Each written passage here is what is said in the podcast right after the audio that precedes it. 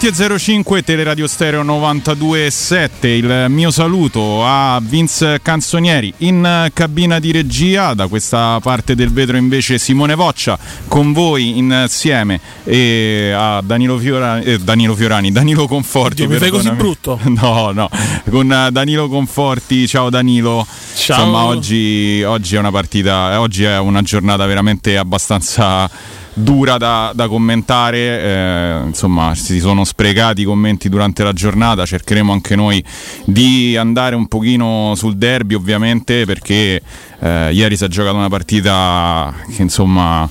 Uh, è difficile, no? C'è una vecchia frase di Nick Corby in febbre 90 no? che dice che eh, il calcio va avanti, come si dice, no? ed è sotto il suo punto di vista anche abbastanza consolante come cosa. Purtroppo oggi noi siamo abbastanza inconsolabili, ma non, non tanto per il discorso della, della, diciamo del derby, ma di come è stato affrontato il derby. Eh, siamo inconsolabili perché non ho trovato sinceramente in questa partita, non so tu, adesso magari ne parliamo insieme facendo un po' di ping pong di, di opinioni, eh, non ho trovato sinceramente veramente nulla, nulla da salvare nel pre nel, nel, durante e nel post gara. Nel pre perché? Perché una partita come il derby si prepara prima, si affronta prima. Io mi ricordo un'intervista che fecero a Marco Del Vecchio, che qualcosa da, insomma, del derby, eh, qualche conosci. traccia nel derby l'ha lasciata nella, nella sua storia. E Marco Del Vecchio diceva che lui viveva tutti i prepartite in un certo modo e il derby lo viveva da una settimana prima e lui che non segnava tantissimo soprattutto alla fine continuava a colpire sempre nel derby. Quindi l'approccio è stato sbagliato mentalmente. Poi durante la partita tanti errori tanti errori di costruzione tanti errori eh, di, di, proprio di gioco non so neanche come definirli. Tu giochi con uh, il 3-5-2 e, e, e, e, hai uno sfogo sugli esterni che è, che, che è stato veramente imbarazzante, eh, lentezza nella trasmissione della palla, eh, incapacità di reagire neanche do, anche dopo il rigore, nel, durante il durante, cioè praticamente a, a fine primo tempo si infortuna di Bala e Murigno mi viene a dire che la Roma che i giocatori della Roma avevano delle facce perse perché Di Bala usciva. E poi nel post, sinceramente, eh, questa volta anche Mourinho eh, non mi ha sinceramente convinto, perché comunque sia dire, eh, cioè parlare di un rigore dopo una partita giocata in questa maniera. Uh, un rigore che in questa, in, in, questo, in questa epoca si dà, un rigore che in quest'epoca, in quest'epoca si dà sempre, ok? L'abbiamo avuto a favore proprio contro l'Atalanta, un rigore molto, diciamo non simile, ma abbastanza, abbastanza simile, no? Con il fallo di Ruggeri su Karsdorp. E, e invece di dire, sì, poi dopo ha parlato degli esterni, eccetera, eccetera, ma invece di dire magari che no, la Roma non ha interpretato la gara praticamente nella maniera giusta sia mentalmente sia a livello proprio di di approccio eh, sia diciamo tra virgolette attaccato a determinate, a determinate cose ti lascio anche il commento ovviamente a te della gara perché insomma ah. voglio sapere anche la tua no? allora mi sono ritrovato tantissimo in un post o in un tweet eh, chiamatelo come, come volete di, di, un mio amico in realtà eh, dove ha scritto a me non rode il culo per aver perso un derby ma rode il culo perché non l'ho giocato Ecco, la Roma non ha giocato il derby. La Roma non ha giocato, non ha voluto, non è riuscita, non lo so. Però è una cosa che a noi ha dato fastidio. Io ero a casa, stavo vedendo la partita e mi dava fastidio. Vedevo quei movimenti sugli esterni senza, senza un, un'idea a un certo punto, forse al secondo tempo, l'avrai notato anche tu, Sarri cosa fa? Schiaccia la squadra al centro e gli lascia il campo aperto sulle fasce perché tanto sapeva che non, non avrebbero fatto niente, non sarebbero stati pericolosi. Almeno questo è stato un punto di vista. Come fai a non essere pericoloso dove comunque in mezzo all'area hai un attaccante che ti può fare la differenza sui colpi di testa? Non gli è arrivata una palla e non sto aspetta, non voglio giustificare Lukaku per la partita, eh, sto facendo solo una, un'analisi su quello che può arrivare da un calcio d'angolo, da un cross, anche i calci d'angolo, non le sappiamo battere. No, non li sappiamo battere, erano il nostro punto di forza fino a, sì, sì. Fino a poco a, all'anno scorso, quest'anno non li sappiamo battere eh, o comunque non ne traiamo profitto come la, lo scorso anno. E, in merito al rigore, ehm, sinceramente eh, io non, non, getterei la croce sul ragazzo di 17 no, anni. No, no, eh, è come prendersela con un, cuccio, con, con un cucciolo di, di, di gatto. Cioè, lì, senso... come è successo a Usen, succedeva anche a Smalling. A, no, ma, magari, magari una persona, magari un giocatore più esperto non avrebbe fatto quell'errore. No? Io prima sentivo Danilo diceva eh, io il derby l'avrei affrontato più con Bonucci che con, con, con, che con Uisen. Beh, il ragazzo comunque per la prima volta esordiva da titolare in una partita di fatto di Serie A.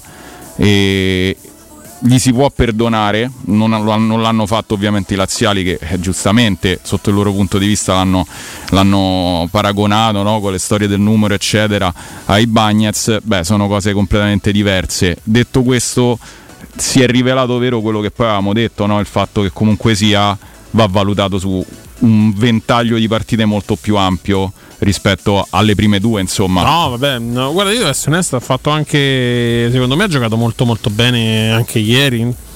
Fino, a, fino, al rigore sì, poi dopo è andato un po' in confusione. Sì, è normale che capita l'errore e ti può, ti può destabilizzare, come può capitare al ragazzo di, con l'esperienza, può capitare a, al giovane che esordisce in Serie A e in una partita da titolare, in un derby soprattutto che è quello di Roma che non me ne vogliate, secondo me è uno dei primi tre dove ti, la pressione e la voglia di far bene o un errore ti può condizionare, non ti dico per sempre, ma comunque per una buona fetta della stagione. Sì, no, eh, comunque sia, eh, non, non, non ci dovevamo aspettare qualcosa da un giocatore che è arrivato da neanche una settimana, è stato messo dentro con l'Atalanta e ha fatto bene. Noi ci dovevamo aspettare di più da chi i derby continua a giocarli e a perderli da due anni a questa parte e che evidentemente Mourinho non riesce a, a far giocare bene in queste partite, c'è poco da fare, cioè, ormai il problema qual è? Eh, il problema è esteso perché poi mh, a, a, alle big ma non perché la Lazio sia effettivamente una big, cioè ieri la Lazio era una squadra che giocava a non perdere, come la Roma, e, e, e sarebbe finita 0-0 90% se non ci fosse stato quel, quel momento di, di, di, follia solita de, de, di inizio no? secondo tempo. Però, però io mi aspetto, da chi il derby lo, deve, lo vive da una vita, mi aspetto che, che lo affronti e che insegni agli altri come si gioca un derby.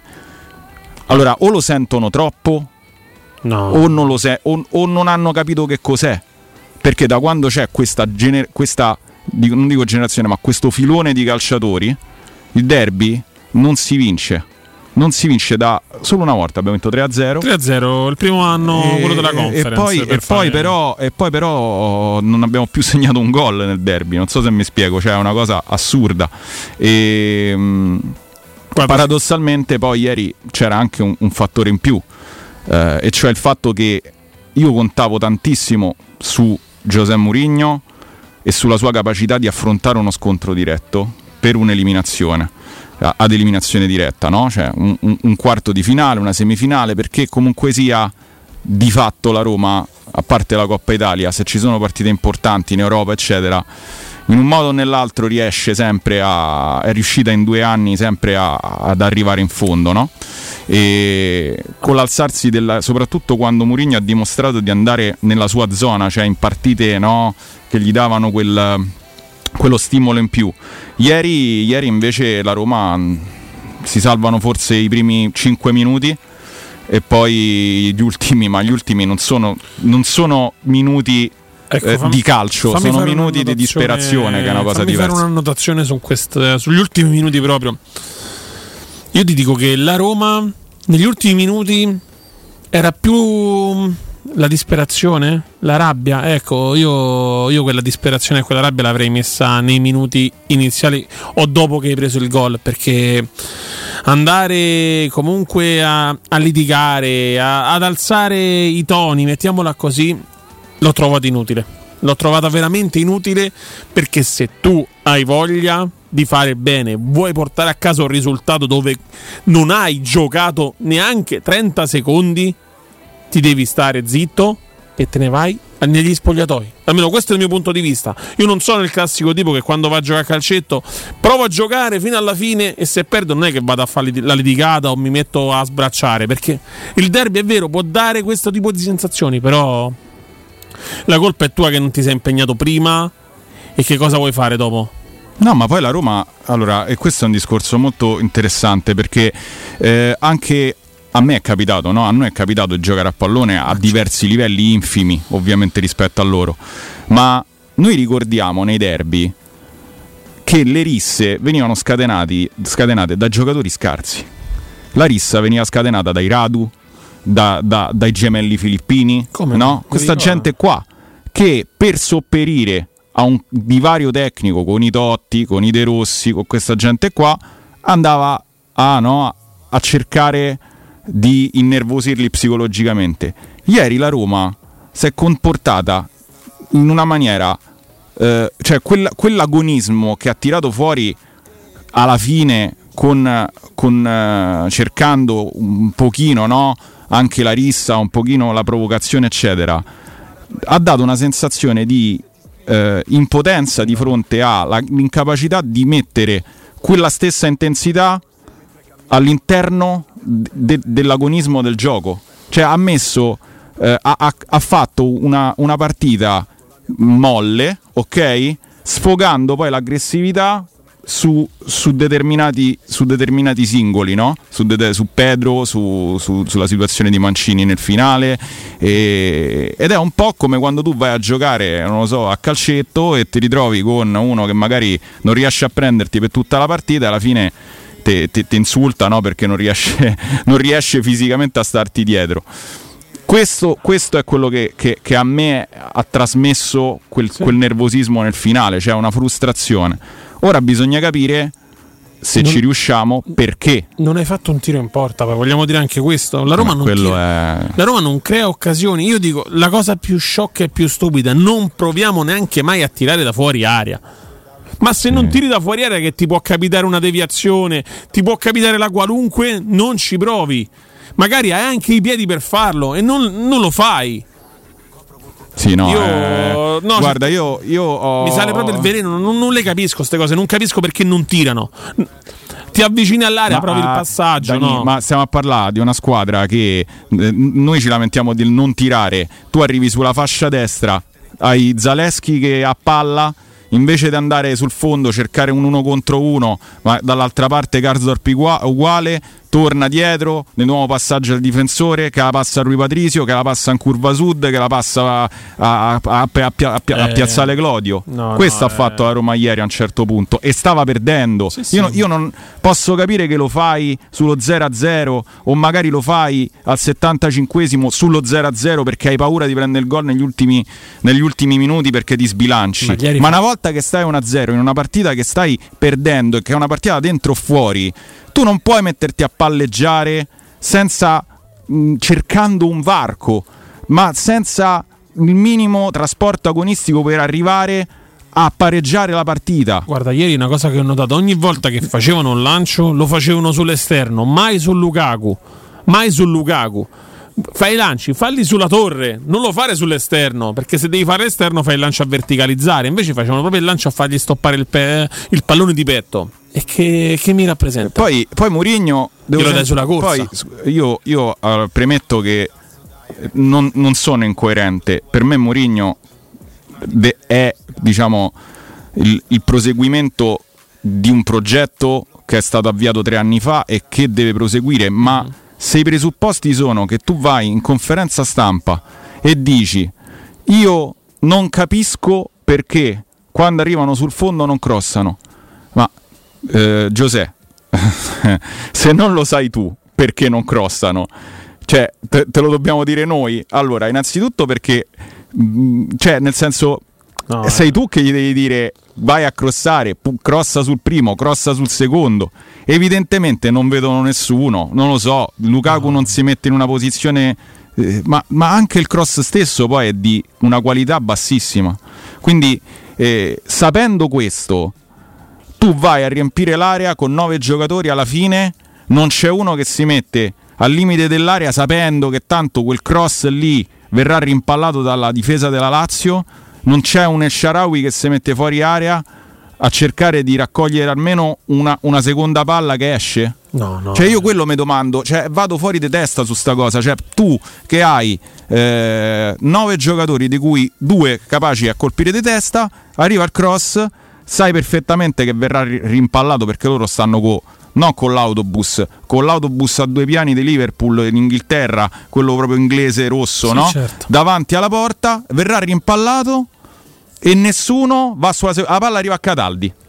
Cioè nessuno su nove attaccanti, perché alla fine stavamo con nove giocatori dentro l'area, sì, sì. si mette al limite dell'area per, per, cercare di tirare. Dicevo io invece di andare dentro tutti come i muli, uno, due che restano fuori per calciare. No, non è, è successo. È e in porta dall'altra parte c'era un portiere che aveva. La seconda partita. Gli tremavano le gambe. Credo che sia stata la seconda partita. Il tiro dei Belotti sul tiro dei Belotti, gli, cioè lui ha fatto una parata distinto, sì, sì, ma si è visto che non era tranquillo. No. Questo è, è, è, è, per me un, un concetto proprio di base. Allora, sul discorso tecnico, tanti errori anche a centrocampo, appoggi proprio, mh, controlli orientati sbagliati.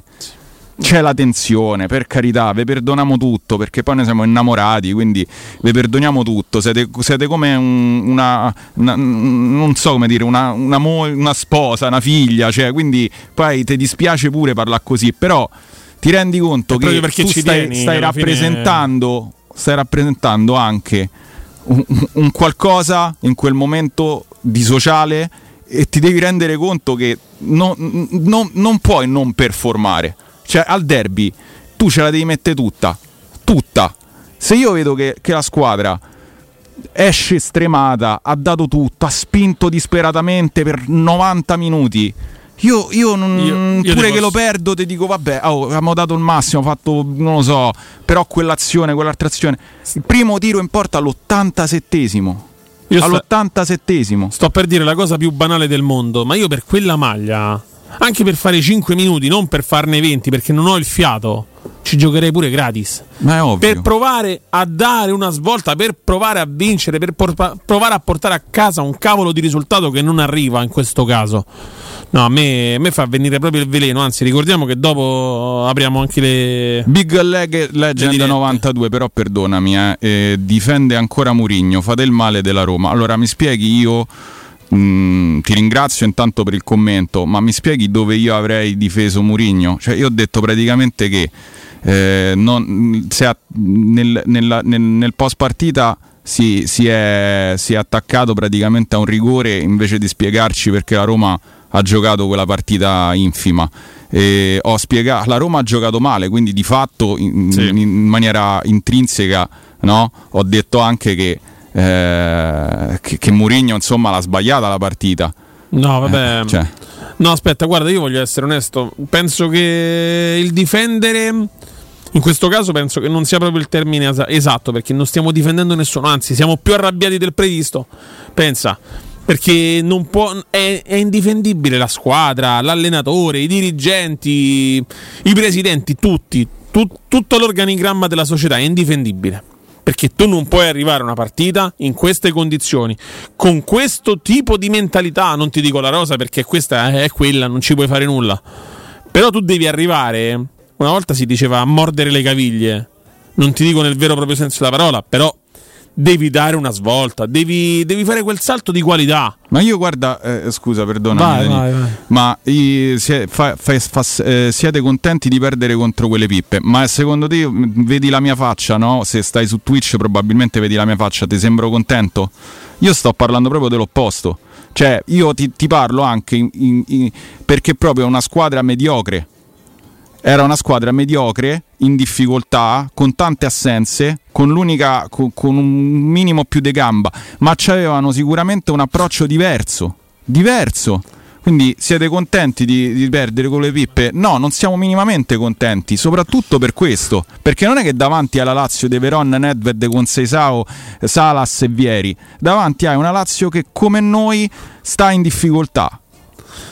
Ci fanno, sì, ci fanno, dei brutti eh, segni. E adesso su, con difficoltà fa rima pubblicità. Ce ne andiamo un attimo in pausa. dopo apriamo le dirette. Apriamo le dirette dopo e sentiamo anche voi. Pubblicità.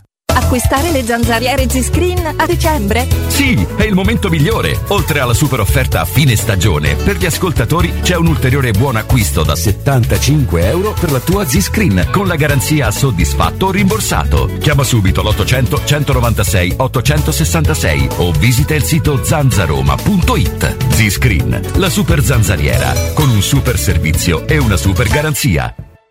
Ehi, hai sentito che da Arte Arredamenti sono iniziati i saldi? Sì, e gli sconti arrivano fino al 60%! Tante cucine, camere da letto, divani, armadi e tanto altro questo mese sono scontati del 60% e in pronta consegna. Trasporto e montaggio sono gratuiti, non li paghi! Vieni nei 5 grandi punti vendita Arte di Roma e approfitta dei grandi saldi di questo mese. Cerca il punto vendita più vicino su arte.it. Arte con l'H davanti.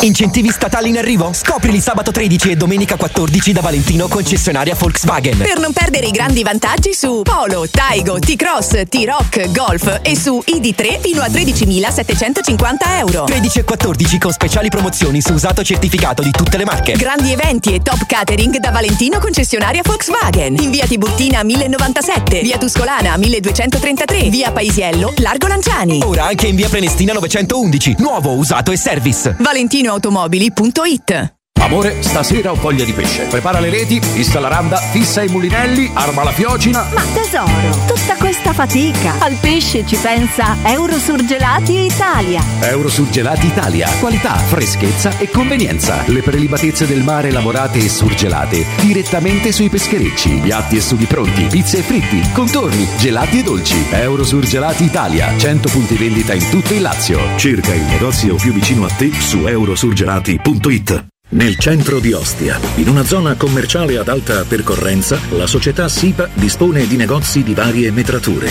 locali liberi e disponibili da subito, adatti a qualsiasi tipo di attività, in una posizione privilegiata e centrale. La zona signorile, la collocazione commerciale e gli ampi parcheggi nei pressi rendono questo immobile un ottimo investimento. Per qualsiasi informazione rivolgetevi al 345 713 5407 e visitate il sito www.kcalt.com www.caltagirone.com. SIPA SRL è una società del gruppo Edoardo Caltagirone. Le chiavi della tua nuova casa senza costi di intermediazione. I migliori piatti di pesce a Roma li trovi da Crudo Co. Una cucina sempre aperta per farti gustare squisite ostriche, gamberi, aragoste, cicale di mare, platoni crudi e ancora spaghetti con i ricci, paccheri all'astice e altri ottimi primi e secondi. Dalle 17 alle 20 aperitivi di pesce. Crudo Co. In via delle Cave 150 all'Appio. Prenotazioni allo 06 89 344 962. Ristorantecrudoeco.com. Indovina il rumore?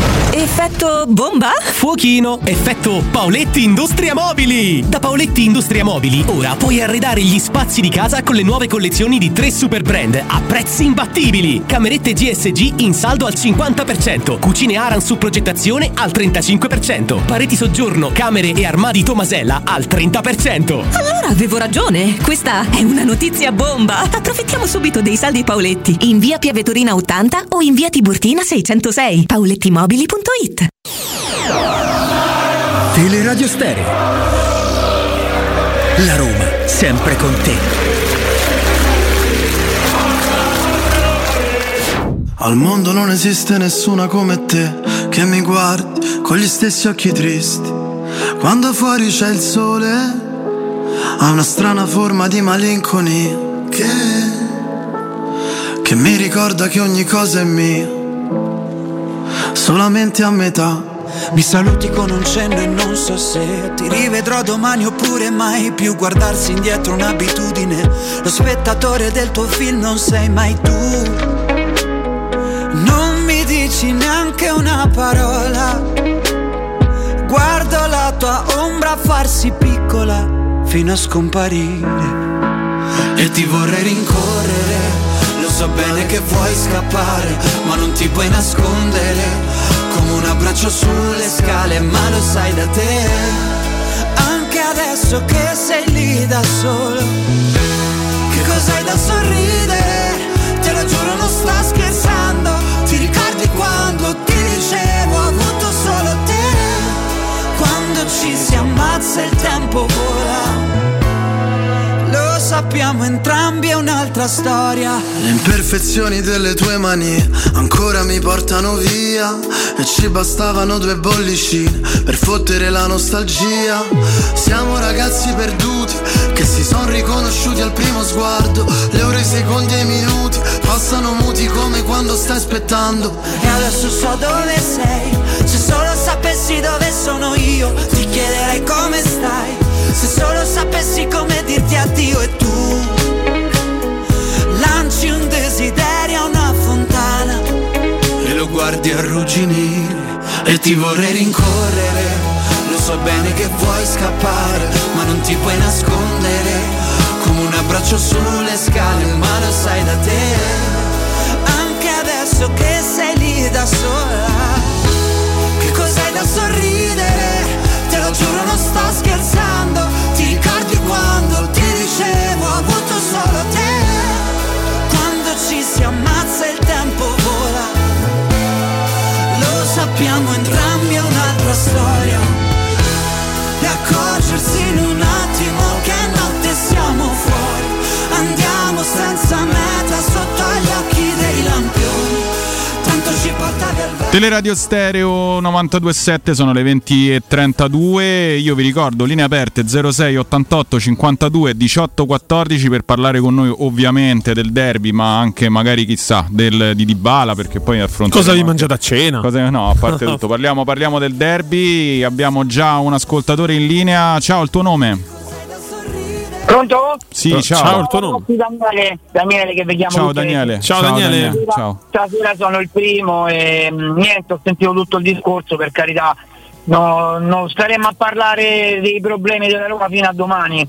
Però ecco, diciamo, io non l'ho vista perché per motivi lavorativi, ma ovviamente, anzi, eh, quello che hai detto tu, che comunque questa squadra non è una squadra di pallone, perché è una squadra di pallone eh, tira in porta, crea occasioni e comunque sì, può essere sfortunata, può capitare l'episodio, ma non presentarsi proprio in campo e vedere poi, come dici tu, quelle riste, Timo, eh, lì di agonismo, ma le dovete mettere durante i 90 minuti, perché i tifosi sono sempre lì a sostenere, a fare i sacrifici, No, ma- a prendere comunque delle, mh, delle decisioni e di che magari uno litiga veramente con la moglie, vanno a vedere la partita e questo è ringraziamento. E no, Ma sai che non c'è so- Daniele? Io, io sono anche sinceramente stanco di sentire il discorso che sul il discorso che i tifosi vincono. Noi abbiamo vinto come tifosi. Noi vinciamo sempre come tifosi. sì, però, Noi vinciamo sempre come tifosi. Non Non, niente, vinciamo quando vinciamo le partite e vinciamo quando le perdiamo. Non c'è proprio storia, però al netto di questo, questa tifoseria ieri sera meritava molto, ma molto di più rispetto a quello che si è visto in campo. E, sto, e, e cerco di tenermi perché sto, sto comunque. sudata, no, no, mi sto contenendo pure io perché sono una persona civile, per carità, la rabbia è tanta e da domani magari già si pensa a un'altra partita. Purtroppo l'ultima cosa che lascio spazio, lascio spazio agli altri, come pensate che questa squadra possa arrivare quarta o possa superare addirittura anche il Feyenoord se non riusciva a superare manca la Cremonese in Coppa Italia? Ciao, sempre Forza Roma. Lascio a te la risposta. Allora, come, come fai a superare una vittoria? Come fai a trovare le motivazioni giuste? Ti devi, ti devi ritrovare, devi avere almeno un pizzico di orgoglio che sta mancando. Io spero che trovino le, motivazio- le motivazioni giuste perché così sicuramente non puoi superare il Feyenoord, così magari non riesci neanche ad arrivare quarto. Però sono un inguaribile romantico come, come la volete mettere? Io purtroppo spero. Per me la Roma resta Sei un sempre. incredibile romantico, come direbbe Vasco Rossi, però. Per me la Roma resta femminile. sempre la squadra più forte al mondo, perciò che vi devo dire? Abbiamo un altro ascoltatore in linea. Ciao, il tuo nome? Ciao, mi sentite? Sono Stefano. Ciao, Ciao, Stefano. Stefano. Ciao, buonasera ragazzi. E allora, vabbè, eh, sono amareggiato come, come, tutti gli altri tifosi romanisti. Non arrabbiato perché poi diciamo che eh, sono un tifoso atitico, cioè do, do, al calcio il giusto peso. Eh, io la mia personale opinione, eh, sì, ieri abbiamo perso una partita, abbiamo perso la partita con una squadra, come avete detto voi prima, che tutto sommato affrontava il match con le stesse nostre difficoltà. Eh, però abbiamo perso per un calcio di rigore che come avete detto ci sta eh, di un fallo fatto da un ragazzo che ha esordito eh, in una partita forse eh, la, la, più difficile in cui poteva esordire mm. il problema è secondo me eh, ritornare sul discorso fatto tante volte in questi tre anni cioè sulla personalità dell'allenatore della nostra squadra di Mourinho un allenatore che ha vinto di tutto in qualsiasi posto andato ma che in questi tre anni a Roma è vero che ci ha fatto vincere un trofeo, ma secondo me è un trofeo che è stato vinto anche perché abbiamo volato sulle ali dell'entusiasmo della presenza di questo che è, ha un grande carisma come, come allenatore. Eh, un allenatore che però in campo a livello tattico eh, in questi tre anni non ci ha fatto vedere tanto e lo dice, cioè, lo dice un tifoso che ha vissuto la Roma di Capello, la Roma di Spalletti, certo. cioè delle Rome che che eh, non hanno vinto chissà che cosa, perché la Roma di Capello ha vinto uno scudetto, ma la Roma di Spalletti è la Roma più bella che abbiamo visto sicuramente in questi ultimi eh, 20-30 anni, credo. Eh, ma anche, pensando anche a un allenatore come Spalletti, che Spalletti la Roma l'ha fatta giocare benissimo, l'ha fatta vincere, però è un allenatore che per esempio ha fatto giocare bene anche il Napoli e, e, e, gli ha dato anche una personalità vincente in un anno facendogli vincere lo scudetto, cosa che a Roma per esempio con noi non c'è riuscito. No. Cioè, il problema è che allora, eh, c'era quasi grande... riuscito, dai, perché uno è rubatissimo. Sì, cioè. sì, sì, esatto, esatto. Però il, parlando di Mourinho, ora, o il problema è che Mourinho ha bisogno di 11 di bale in campo, perché poi sentirlo in conferenza dire che questa assenza, questo l'infortunio di Dybala, cioè mettere tutto tutto eh, il peso eh, de- della capacità della sua Roma su un giocatore che è un fenomeno ma che eh, sono più le volte che non c'è che quelle che c'è è disarmante perché allora gli altri 10 che ci stanno a fare in campo? Cioè prendiamo un giocatore come Paredes, cioè Paredes che giocatore è? Che gli è stata data pure la maglia numero 16 che per me è un insulto a De Rossi è un insulto a De Rossi, cioè è un mezzo giocatore Paredes, non è un giocatore, ma badate bene, io dico che è un mezzo giocatore pensando a colui che portava il numero di quella maglia un giocatore che ha, ha ricoperto a centrocampo tantissimi, De Rossi ha, ha, ha, giocato davanti alla difesa, ha giocato a centrocampo, ehm, smistava i palloni, verticalizzava, Paredes che cosa fa? Stefano ti rispondo in diretta così lasciamo spazio anche a, Vabbè, agli altri ascoltatori, Roma, capisco comunque. il tuo sfogo. Eh, io ti rispondo molto semplicemente, sono tre, tre, tre aree differenti con tre eh, rose differenti, perché? Perché la Roma di Capello magari Capello innanzitutto non era di certo un giocatore, non so se sei d'accordo, eh, non era un allenatore, non so se sei d'accordo con me Danilo, ma era tutto tranne che offensivo. Capello era, era 1-0 era, a casa. Era estremamente pragmatico, però aveva una rosa devastante. Spalletti aveva una rosa superiore secondo me a questa, se la Roma prende se, se la Roma Spalletti prende questa Roma qua gli fa 4-0 perché mettici, ma sia la prima Roma che la seconda sì, Roma, certo. perché aveva dei giocatori estremamente superiori. Murigno eh, tu mi dicevi, no, ti rifacevi al fatto che non è eh, secondo te eh, in grado no, se non ha 11 di bala. Murigno ti ha dimostrato che nelle competizioni in cui eh, se la può giocare ti porta in fondo. Sì.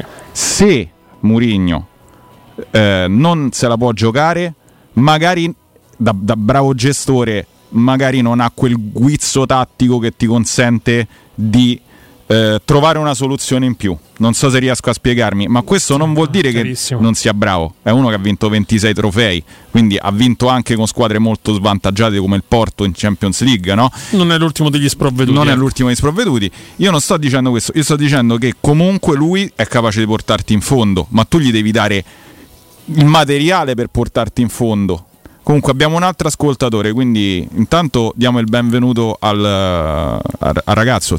Ciao. Vince, c'è qualcuno? Beh, Vince?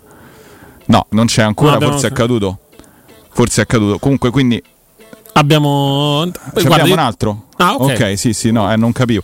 Ok, eh, ciao, il tuo Ciao, nome? il tuo nome? Ciao Massimiliano. Ciao, Massimiliano.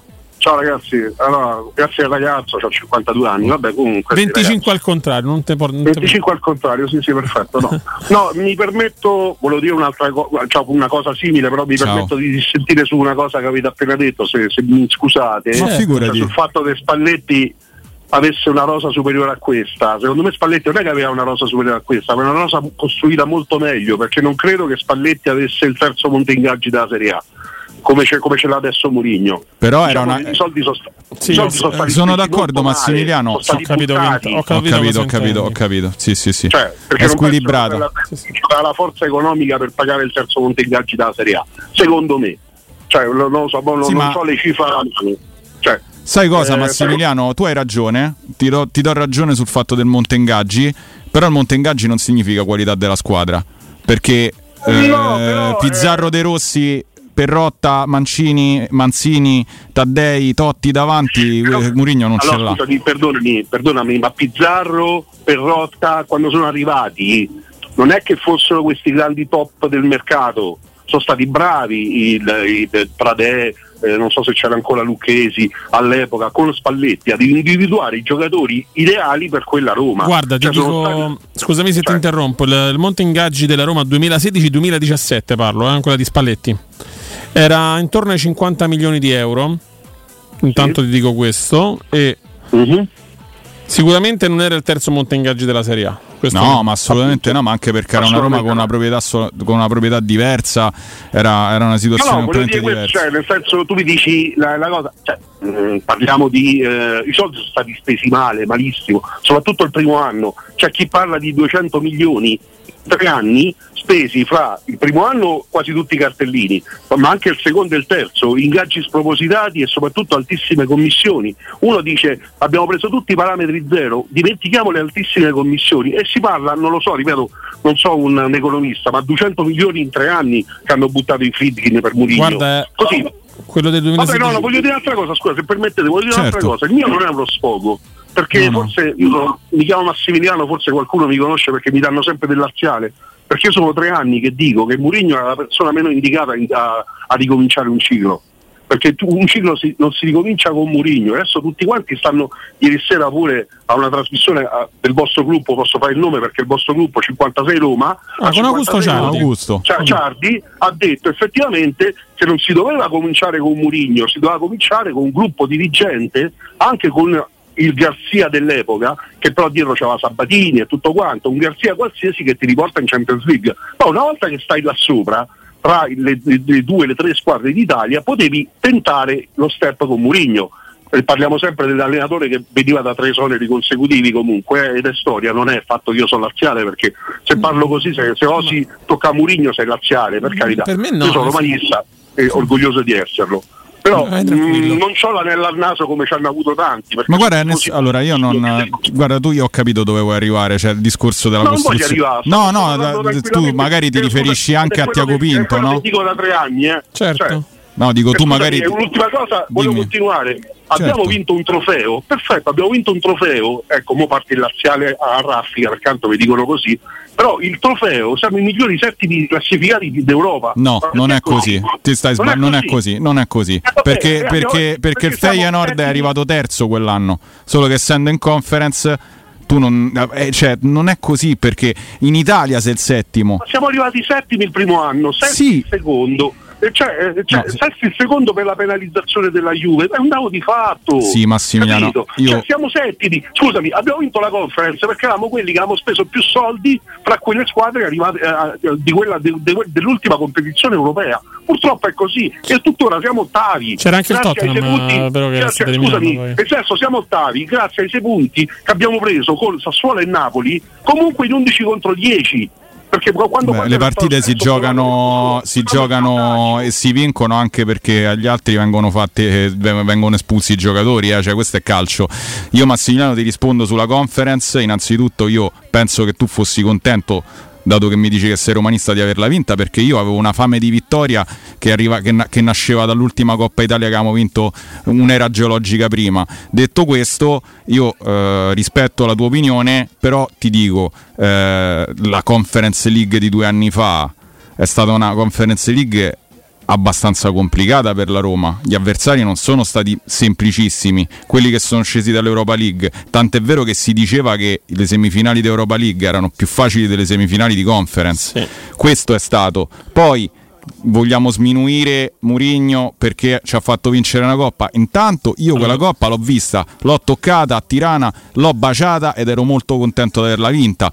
L'anno scorso sappiamo com'è andata, abbiamo eliminato delle squadre fortissime che quest'anno sono esplose. Bayer Leverkusen ti faccio un esempio. Real Sociedad che ha messo in fila un paio di squadre in Champions League niente male.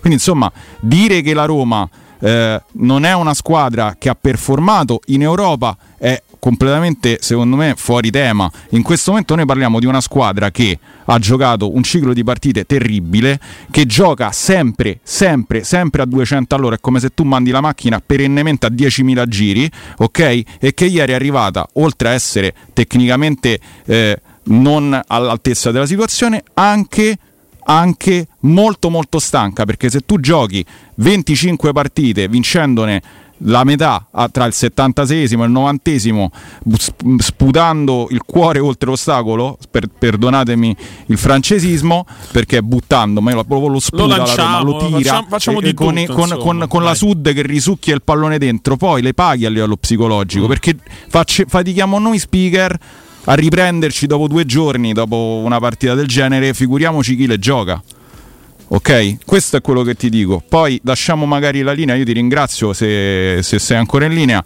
Lasciamo la linea anche agli altri ascoltatori. Allora, t- tanto do solo un piccolo dato di fatto. Il monte ingaggi di quell'anno, se andavo a fare un po' una ricerca dettagliata, eh, il primo era la Juventus, 76 milioni di euro. Poi c'erano Inter e Roma a 55. Poi successivamente al quarto il Napoli, Milan e via dicendo, insomma. Ma sì, no, ma poi appunto, poi le cose quando si parla di queste cose bisogna sempre stare molto attenti. Io non lo sapevo, quindi non mi sono No, pronunciato. sono andato a cercare su, Però, insomma, nel dettaglio. Comunque eh. capisco l'ascoltatore da parte nostra, nel senso non gli verrà mai da- detto qualcosa che uno non, non sa, nel Ma no, senso allora- diceva che gli viene dato del laziale. Però Io non gli dico che è, de- No. che è laziale. Se no, capisco pensa- che è arrabbiato sicuramente, come lo siamo tutti. Sì, ma il discorso è anche un discorso di. Mm, io capisco la rabbia del derby e capisco tutto. Ehm, il- quello che non, che non bisogna, che bisogna evitare è, è di, di buttare tutto a mare perché la stagione è ancora abbastanza lunga. Questo poi è un discorso che magari volevo- volevamo fare in, in, eh, magari in un'altra, in un'altra fase della, della trasmissione. Detto questo, ieri eh, la Roma ha giocato una partita. eh, stanca. E io a questo volevo portare Massimiliano cioè il discorso è anche come tu approcci una partita dopo un mini torneo perché quello che abbiamo fatto tra Bologna, Napoli, Juventus e Atalanta è stato un mini torneo di di, di lotta al quarto posto in cui la Roma ha speso tantissimo, ma anche nelle partite precedenti, perché la Roma è questa, anche nelle partite precedenti contro squadre, ed è lì che tu devi recuperare le forze.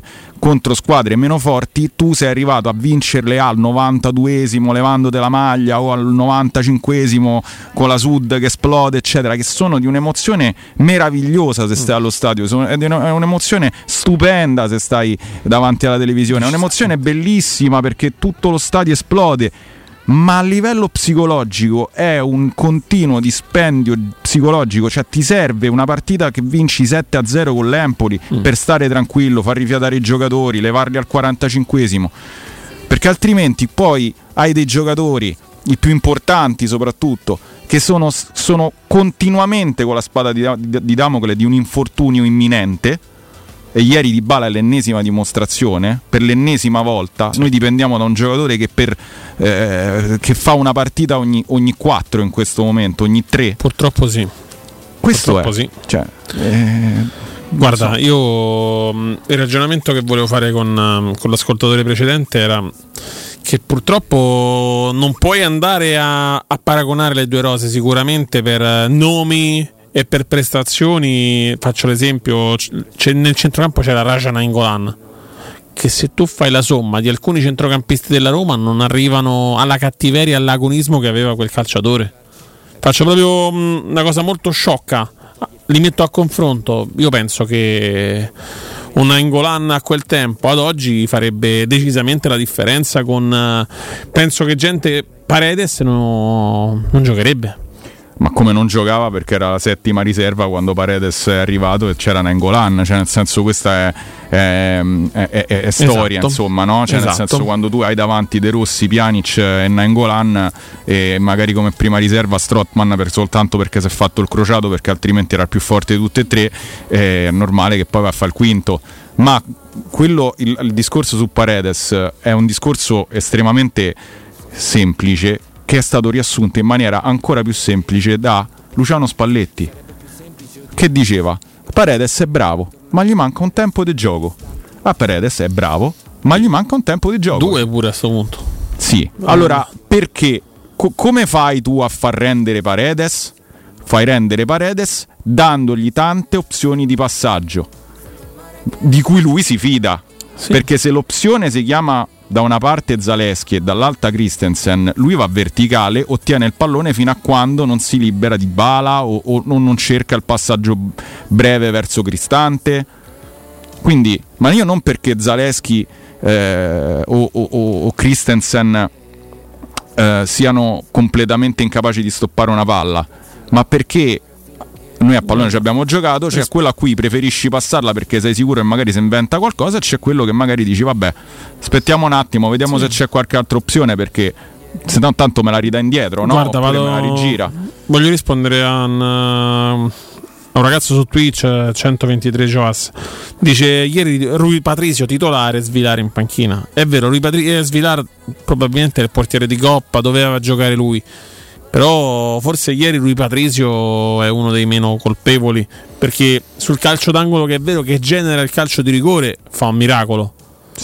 Su alcuni interventi al primo tempo e al secondo tempo ti evita di andare in svantaggio oppure di prendere il raddoppio. Io a lui ieri non gli imputo niente, come non imputo niente a Bove e a Mancini. Sicuramente il resto della squadra sono tutti sotto la sufficienza. Non dico che No, prendano eh. 8 o 10, eh, ma il 6 se lo guadagnano. Sì, no, io su vabbè, Rui Patrizio era, era la era una partita mh, di cui, mh, a cui Mourinho teneva e te- tenevamo tutti e Esatto. Rui Patrizio comunque sia eh, è, è in grado di gestire la pressione di una gara del genere. Ehm, e quindi ieri ha fatto il suo come ha sempre fatto il suo quando la palla scotta. Perché No, se ci fai caso Rui Patrizio quando c'è la palla che scotta che, che- che- ci deve essere comunque C'è un sempre. intervento c'è sempre, C'è sempre, lui non- si perde magari quando c'è una partita meno magari meno importante o, o ha qualche calo di concentrazione non- poi non so questo me lo sai dire meglio te quali sono i difetti non esce molto spesso non è sicuramente non è- padrone dell'area di rigore ce ne Guarda, ricordo Però- un famoso striscione in una partita. Per il portiere citofonare 32. Ricordo era Doni a quel tempo.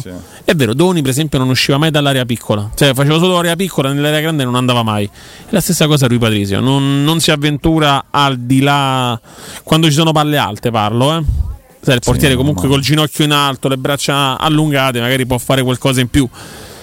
Però è un, gio- è un portiere che se tu gli fai un tiro difficilmente ti fa la doppia respinta, nel senso la blocca e la tiene ferma. Sì. Ogni portiere poi Io ha ti la sua caratteristica. Ti rovescio, ti rovescio la domanda e ti dico: eh, tu hai fatto diventare Svilale il portiere di Coppa, quindi vuol dire che gli vuoi dare uno step di crescita. Sicuramente. Ok? Però lo step di crescita passa anche attraverso partite più complicate rispetto a quelle di Europa League e una partita con la Cremonese. Guarda, faccio- Mettilo alla prova. L'anno scorso, se ti ricordi, ehm, Roma Ludo Gorez, in porta chi c'era? C'era Eh, sembra Svila, sì, La Svila. Roma perde, perde all'ultimo, dove, dopo che Shomurodov aveva acciuffato il pareggio. Dopo quella partita, il portiere mi sembra. se c'era Rui Patrizio. Eh, ha detto: Io devo andare avanti, mi fido di chi deve giocare. Perché Svilare in quel momento contro Ludo Gorez aveva preso un, un gol che un portiere non poteva prendere, a giudizio di Mourinho. E a quel punto ha deciso: rimetto Rui. Sì, però quest'anno di- lui met- si è disimpegnato bene, in- mi ha fatto bene, League. però ha deciso di schierare lui Patrizio per fare il salto e provare a vincere. Ammetto, chi, so chi mi può dare una mano.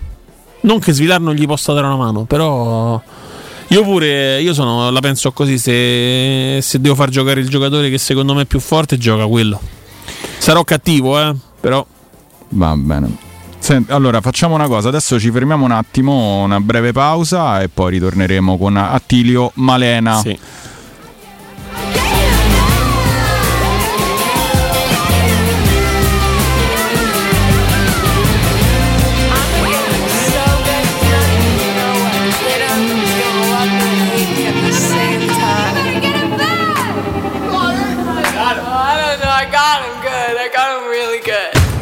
Pubblicità. In zona Ponte di Nona, la società edilizia del Golfo dispone di diversi negozi di varie metrature posizionati su strade ad alta percorrenza che collegano la via Prenestina e la via Collatina con la rete autostradale. I negozi offrono la possibilità di installare canne fumarie e vi sono ampi parcheggi nei pressi. Per qualsiasi informazione rivolgetevi al 345 713 5407 e visitate il sito www.keicalt.com. Edilizia del Golfo SRL è una società del gruppo Edoardo Caltagirone. Le chiavi della tua nuova casa senza costi di intermediazione. Entra nella bottega Sapori e Delizie e lasciati tentare dalle varietà delle specialità abruzzesi, le carni dei pascoli di montagna, i formaggi stagionati e freschi, la maestria dei salumi artigianali. La bottega abruzzese è in via Tuscolana 1361C a due minuti dal raccordo fuori Roma. Chiamaci allo 06 96 04 86 97 oppure ordina online su kingsaporiedelizie.it e prenota la tua consegna a domicilio. King Sapori e Delizie,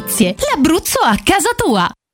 Hai un ristorante o un'attività commerciale e vuoi migliorarne l'acustica? Oppure i tuoi vicini ascoltano lo stereo o il televisore ad un volume troppo alto? Con le innovative soluzioni di Zampetti Distribuzione risolvi definitivamente questi fastidiosi problemi sonori e senza interventi murari. Dona ai tuoi ambienti il benessere acustico e migliora la qualità della tua vita. Contatta Zampetti Distribuzione allo 06 41 30 701 o vieni nel nostro showroom in via di Casalbianco 196 Tiburtina, Roma.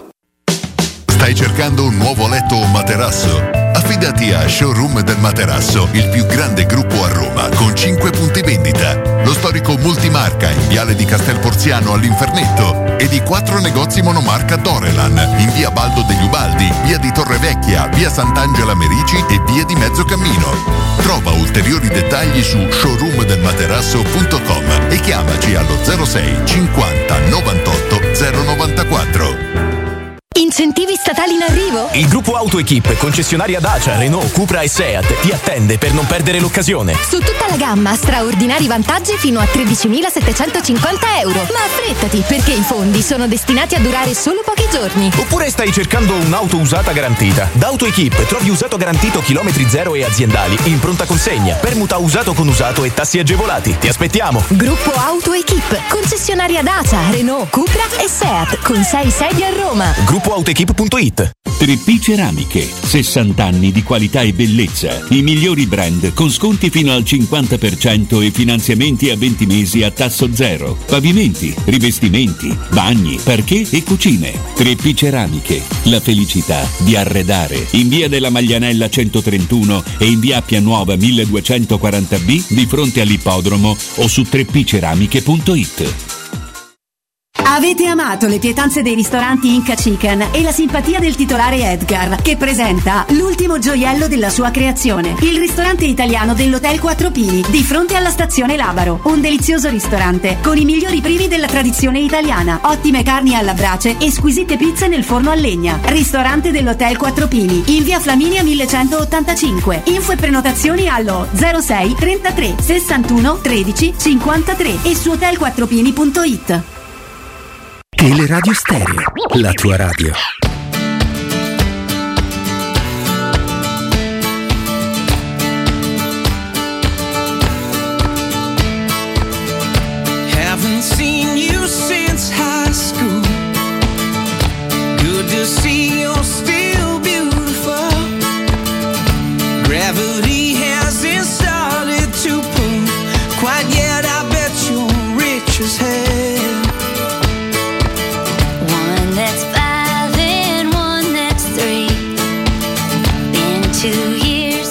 Sono le 21 spaccate, Teleradio Stereo 927 sempre con voi e invece con noi io vado a presentare Attilio Malena, direttore di calciomercatoreport.it. Buonasera Attilio.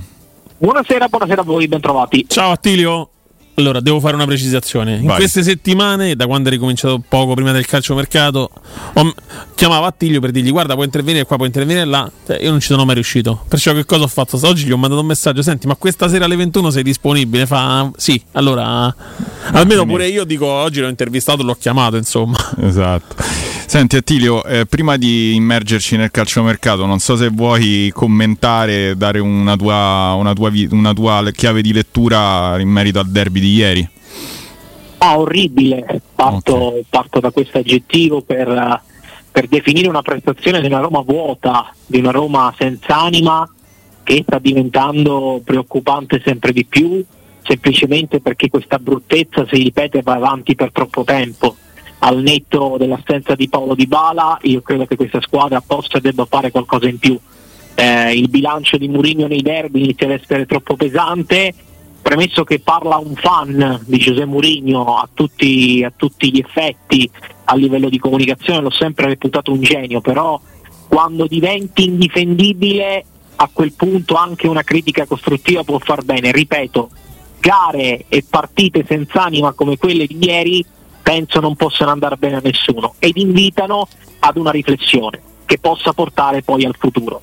Mourinho ha tante, secondo me, eh, anomalie all'interno della sua avventura giallorossa e soprattutto anche delle, delle scusanti, però la Roma di ieri non può essere vera, in una situazione molto difficile però non partorire un cross decente, non partorire una trama di gioco, non esserci fino al novantesimo, penso che realmente immaginare un derby così brutto nemmeno negli incubi più profondi, devo essere sincero, sono stato troppo cattivo però è quello No, che no. penso. Hai, hai centrato abbastanza lo stato d'animo di, di tutti noi, insomma, ma non su. Il discorso su Mourinho è ovviamente molto, molto condivisibile. Io credo ancora e- e nella, nella- nella sua capacità di riprendere questa situazione. Credo ancora che lui sia eh, forse l'unica certezza in questo momento di un progetto che, che è iniziato tre anni fa e che, e che però va corroborato, e arriviamo al tema mercato, con una rosa all'altezza anche della sua, delle sue capacità. Non scende in campo Mourinho, mette in campo, che è una cosa diversa. E in questo, in questo mh, contesto, quindi del calciomercato, come si sta muovendo la Roma? Ricordiamo sempre che la Roma ieri si è presentata eh, a livello dirigenziale allo stadio soltanto con un direttore sportivo, un direttore generale Dimissionario. No, no, no, ma io quello, eh. ragazzi, perdonatemi se vi interrompo, ne abbiamo già parlato precedentemente. Io penso che, che- che questo non sia ammissibile, cioè io mi aspetto una Roma nel futuro prossimo più autoritaria. In che senso? Eh, quando mi si chiedeva di Tiago Pinto e del suo operato, io ho detto Tiago Pinto per me ha fatto il massimo con quello che aveva a disposizione ha commesso degli errori, secondo me ha fatto bene ma non benissimo. Però io vedo degli interpreti troppo soli, vedo Tiago Pinto solo, vedo Murigno solo, vedo una mancanza di un direttore generale, vedo una mancanza di figure che, che conoscono il calcio italiano. Cioè io qua fa eh, ho, ho fatto un tweet eh, sostenendo come l'Inter a Marotta e i risultati si vedono. Eh, la Juventus ha Giuntoli e i risultati si vedono, il Napoli non ha più Giuntoli e i risultati si vedono, il Milan con Maldini e Massara era una cosa, cioè non è retorica pensare che alla Roma serve una guida, serve una guida autoritaria che conosca il calcio italiano, perché il calcio italiano non è il calcio spagnolo, non è il calcio inglese, è un calcio particolare. Poi che serva anche la competenza in linea generale a livello internazionale, questo è fuori discussione, ma la Roma io credo abbia bisogno di un'anima italiana all'interno della società. Spero lo, capischi- eh, lo capiscano anche i Friedkin perché ripeto, hanno fatto tanto, ma adesso è arrivato il momento di raccogliere risultati, sia in termini di profitto, ma soprattutto in termini di risultati, perché non centrare la Champions sarebbe l'ennesimo bagno di sangue a livello economico. Assolutamente. A proposito di, di mercato, noi possiamo puntare al momento a quello in uscita per poi magari generare qualcosa in entrata. Per quanto riguarda la questione Renato Sanchez, perché credo che sia quella più, più spinosa, e poi per quanto riguarda anche Spinazzola, perché è uno forse dei papabili ad uscire. No, è uno dei probabili ad uscire perché credo che sia l'unico paradossalmente che abbia un minimo di mercato in questo momento. La situazione contrattuale non giova alla Roma in questo senso. Le notizie che, che abbiamo riportato anche nei giorni scorsi è che l'Al-Shabaab sta continuando. Noi ne parlavamo già l'estate scorsa, l'Al-Shabaab non ha mai smesso di, di puntare i fari su, su Spinazzola, però se in un primo tempo quest'estate Spinazzola non aveva voglia di aprire a questa opportunità, adesso l'Al-Shabaab ha registrato una timida apertura eh, l'entourage di Spinazzola con il ragazzo, da quanto siamo riusciti a sapere, avrebbero una strategia, ovvero quella di arrivare a metà gennaio, verso il 20, il 22 gennaio, attendendo una proposta dall'Italia e dall'Europa e poi eventualmente decidere se aprire definitivamente le porte all'Al-Shabaab o no. Quindi Ok. per Spinazzola ci vuole un altro po' di tempo. Su Renato Sanchez è un continuo rimbalzo di linea, anche qui la situazione è mutata perché la Roma aveva già fatto sapere a fine dicembre al Paris Saint Germain di non voler andare avanti con il prestito. Dall'altra parte il Paris Saint Germain eh, ovviamente non mette in bocca parole, parole che non sono state dette, però per rendere il concetto noi di Renato Sanchez purtroppo non sappiamo cosa farcene, quindi ad occuparsi di tutta questa vicenda è Orge Mendes. Orge Mendes anche attraverso altri intermediari ha portato la proposta del Galatasaray, ha portato la proposta dell'Olympiacos, ha portato la proposta del Besiktas, al momento queste piste non vengono valutate in maniera soddisfacente da Renato Sanchez, ma che la Roma abbia deciso di interrompere il prestito di Renato Sanchez, questo non è assolutamente una notizia. In quest'ottica però Tiago Pinto per quel che può si muove anche sul mercato in entrata perché la Roma che cerca un altro difensore non è un mistero Soyuncu poteva essere un'idea ma al momento ha anche altre piste operazioni di mercato quindi si è complicato io tengo sempre dentro Cialobà per Dyer non se ne parla perché sta andando al Bayern Monaco mentre per il centrocampo se il Napoli non andasse a fare scaccomatto su Ahmed Traoré Ahmed Traoré può diventare un obiettivo caldo per la Roma perché la Roma ha già fatto un sondaggio con l'entourage del calciatore. Nelle ultime ore il Napoli che ha la necessità in quel ruolo la Roma ha le mani legate però se non dovesse andare a buon fine il rapporto tra il Napoli e Ahmed Traoré la Roma guarda con attenzione a questo calciatore che viene ritenuto ideale per l'eventuale sostituzione di Renato Sanchez Anche perché tu non hai chi, chi salta l'uomo, vai. No, no, ehm, io volevo farti una domanda, Attilio, che riprendo da un nostro fedelissimo ascoltatore di Twitch che è Pierpaolo, che chiede chi può essere il profilo adatto, no? Lui dice ma molto semplicemente chi sarà il DS. Eh, io credo che tu abbia un'idea molto italiana su questo da quello che mi sembra di evincere, eh, almeno la tua, la tua idea di base. Eh, in realtà poi la Roma come si sta muovendo? No, la mia idea sarebbe Frederick Massara in questo, certo. in questo tourbillon di nomi e, e nonostante tutto mi risulta che abbia ancora un posto importante all'interno della lista dei, dei Friedkin. Eh, I Friedkin hanno sentito anche Ribalta, che era stato già accostato alla Roma, Modesto piace all'amministratore delegato, però anche l'amministratore delegato non è sicuro di rimanere, e poi c'è il profilo di Mitchell. Anche se Mitchell nelle ultime ore dall'Inghilterra fanno sapere che lo avrebbe cercato il Manchester United. Esatto. Quindi io Esatto. per certo posso aggiungere da informazioni dirette che eh, tra i primi di febbraio e entro il mese di febbraio Massara incontrerà la Roma. Questo non vuol dire che si arriverà ad un accordo, però questo incontro qualcosa vorrà dire. Eh, la Roma non penso incontri Massara per prendere un caffè o per giocare a briscola, Assolutamente ma no. incontri Massara quantomeno per cercare di provare ad arrivare ad un'intesa. Quindi Massara resta un candidato, per gli altri nomi i Friedkin li abbiamo imparati a conoscere come si muovono per Murigno, anche per lo stesso Diego Pinto, annunciano una sorpresa, fanno i fatti, però mi auguro che questa volta decidano di scegliere definitivamente perché che io sappia poi tutto può essere, ci mancherebbe altro, di scelte definitive non ne sono state fatte. Anche sull'allenatore, su Murigno qualcosa si è mosso. Anche lì non è stata presa una decisione definitiva, eh, però ci sono tutte le porte aperte. Cioè, I Friedkin oggi non hanno detto e non hanno deciso, Murigno sicuro via al 100%, Murigno sicuro sarà il prossimo allenatore al 100%. Stanno valutando tanti nomi, uno apprezzato è quello di Palladino, poteva essere apprezzato Tiago Motta, ma Tiago Motta idee diverse, anche il nome di Conte resta lì perché la Roma resta sorniona lì guardando la corsa di Antonio Conte, ma il nome di Palladino è un nome che, che piace moltissimo e che viene stimato. Italiano eh, a sorpresa potrebbe andare avanti a Firenze perché la Fiorentina gli ha promesso dei rinforzi e- ed è un progetto in crescita, per cui però le possibilità che Mourinho resti alla Roma ci sono, cioè non è un matrimonio già chiuso, già terminato. Quindi eh, mm, ti, ti- ti sottopongo una, io credo sia abbastanza una butad di mercato, però comunque vale la pena parlarne eh, più che altro per il personaggio, e cioè Matic, perché oggi il Ren ha ha rilasciato un comunicato abbastanza duro verso il giocatore.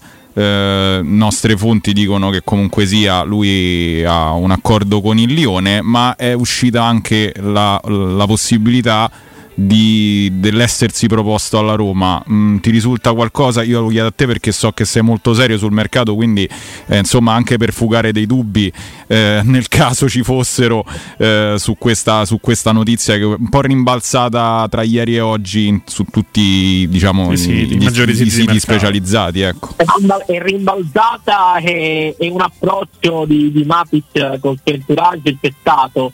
Cioè chi lascia la strada vecchia per la nuova non sa mai quello che trova realmente.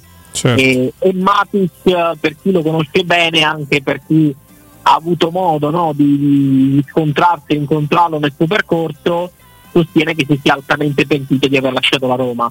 Però la Roma in questo momento pensa ad altro. Pensa- però potrebbe essere, qua andiamo sul tecnico, avendo queste difficoltà con Renato Sanchez, eccetera, comunque un ritorno di necessità. Cioè, in- ingoiare il rospo se c'è qualche rospo nello spogliatoio per un bene maggiore, no? Cioè, comunque sia di un giocatore che tu sai che viene pronto, sai come gioca, sai quello che vuole, sa quello che vuole Murigno. No, ma io, io- io non ci credo a io non ci credo alle ripicche, cioè nel senso io penso che se ci fosse la reale opportunità di prendere Matic alle condizioni economiche della Roma, io penso che la Roma lo accoglierebbe a braccia aperte. Cioè, sono, sono disposto anche a scommettere su, su questa cosa. Purtroppo i contorni economici dell'operazione rendono anche questa operazione poco fattibile. Mourinho non vede di buon occhio questa, questa pista, anche perché poi Mourinho è un uomo tutto d'un pezzo, è un uomo che eh, ha sempre dato fede alla parola, eh, però Mourinho ha manifestato una, mh, una sorta di perplessità nei ragionamenti di mercato con Tiago Pinto, cioè perché è nata l'operazione Bonucci al netto della necessità e al netto che poi, poi Leonardo Bonucci è finito al Fener, perché Mourinho ha chiesto leadership, una leadership eh, che alla Roma manca in campo, cioè tanti ottimi calciatori, eh, tanto carisma, però non c'è un leader vero, un leader che possa prendere la Roma per mano. Ecco che poi Matic è, è uno di quelli, è stato uno di quelli, Bonucci poteva esserlo, poi ripeto, le cose vanno diversamente. Ad oggi la pista Matic non ha motivo di esistere, però che Matic si sia pentito, eh, questo, questo lo confermano in tanti vicino a Matic, però ad oggi obiettivamente nulla di concreto. Allora, Attilio, invece poi parliamo un po' di, di mercato estero e anche di altre squadre italiane, perché abbiamo letto poco fa che il Tottenham ha ufficializzato Dragusin, forse è un altro talento che poi il calcio italiano perde, nel senso che era un ottimo prospetto, se non ricordo male anche a scuola Juventus. Ecco, Dragusin si esce dalla Juve. io ti, ti chiedo, il, il Genova è andato a rimpiazzarlo con un altro giocatore del Tottenham, com'è e come è strutturato l'affare su questo? No, Spence, Spence che arriva in prestito dal Tottenham, ha fatto le visite mediche, tutto, tutto a posto, è un difensore simile in realtà per le caratteristiche, chiaramente non come Dragusin, però è un difensore fisico, quindi il Genoa lo rimpiazza con, eh, con un difensore con caratteristiche simili. L'affare è strutturato in maniera molto semplice, 25 milioni di euro più 5 di bonus, più altri bonus in questo caso, quindi si andrebbe a sforare il muro dei 30. In realtà quello che ha, mh, quello che ha reso i conti contorni di questo affare quasi come una, una telenovela è stato, è stato realmente eh, l'inserimento del Bayern, poi il Tottenham che è tornato, poi il Genoa che ha accettato entrambe le offerte, una quella del Bayern, l'altra quella del Tottenham il, e il calciatore poi ha confermato la scelta iniziale, quella di aver dato la parola al, al Tottenham. Le squadre italiane hanno provato ad entrare in questo affare, il Milan cercava un difensore ma il Milan per quanto mi risulta ha un budget di 15-18 per, per un difensore mm. non eh, di, di 30 milioni non sarebbe arrivato, il Napoli invece ha problemi, ha problemi completamente diversi, quindi poi la corsa è stata, è stata abbandonata. Per il resto è stata una scelta confermata da Dragusin anche lo entourage dicendo che è possibile, ma è vero, abbiamo rifiutato il Bayern Monaco, quindi un affare in cui ci guadagnano tutte le parti in causa, il calciatore che va comunque in un campionato importante com- come la Premier e anche e soprattutto il Genoa che incassa comunque una plusvalenza importante. Tra l'altro non è l'unico calciatore del Genoa che era stato cercato dalla Premier perché la Roma su questo calciatore ci sta lavorando da un po' di tempo, che è Gudmundsson per l'estate. Però, ah, però eh, ci ha dato una bella notizia. era, era arrivata una richiesta sì. dall'Aston Villa in questo mercato da 2025 il Genoa ha deciso di non privarsi di nessun altro calciatore. Quindi per il momento il Genoa resta così. È un ottimo affare che, ma di questo non dobbiamo stupirci ormai perché sappiamo che il nostro purtroppo è, è un campionato di passaggio, è un campionato che, che va comunque a concretizzare un buono spettacolo, ma il campionato vero, il campionato d'elite si trova da un'altra parte. Eh, Attilio, io ti chiedo invece, rimanendo sempre su, sull'Italia, insomma, senza ormai la Roma sappiamo che quello che deve fare è come si deve muovere. Ci sono due nomi che stanno muovendo il, diciamo un po' le pedine, no? nel senso che stanno muovendo un po' lo scacchiere della Serie A. Uno è sempre Samarzic, che un giorno è da una parte, un giorno è dall'altra. E poi io ho un pallino, te lo confesso, eh, che piace, mi piacerebbe molto, soprattutto perché è un esterno e alla Roma servono, che è Doig del Verona. E, e sono due nomi che stanno, stanno sulla bocca diciamo, di, di tutti perché anche Doig eh, sembrava un promesso sposo al Torino, ma in realtà poi si è inserito il Marsiglia, se non sbaglio, no? Sì, Doig è molto vicino alla Marsiglia, manca, manca, veramente poco e balla un milione tra le parti, quindi veramente manca, manca pochissimo. Sì, è vero, c'era il Torino, è un difensore molto apprezzato, eh, è un esterno molto apprezzato da, da Ivan Juric, però dall'altra parte certamente eh, è molto molto difficile che non vada in porto questo affare. Su, sull'altro nome che hai fatto, su Samardic, in questo momento sorrido perché il Napoli è fermo su Samardic. Mm.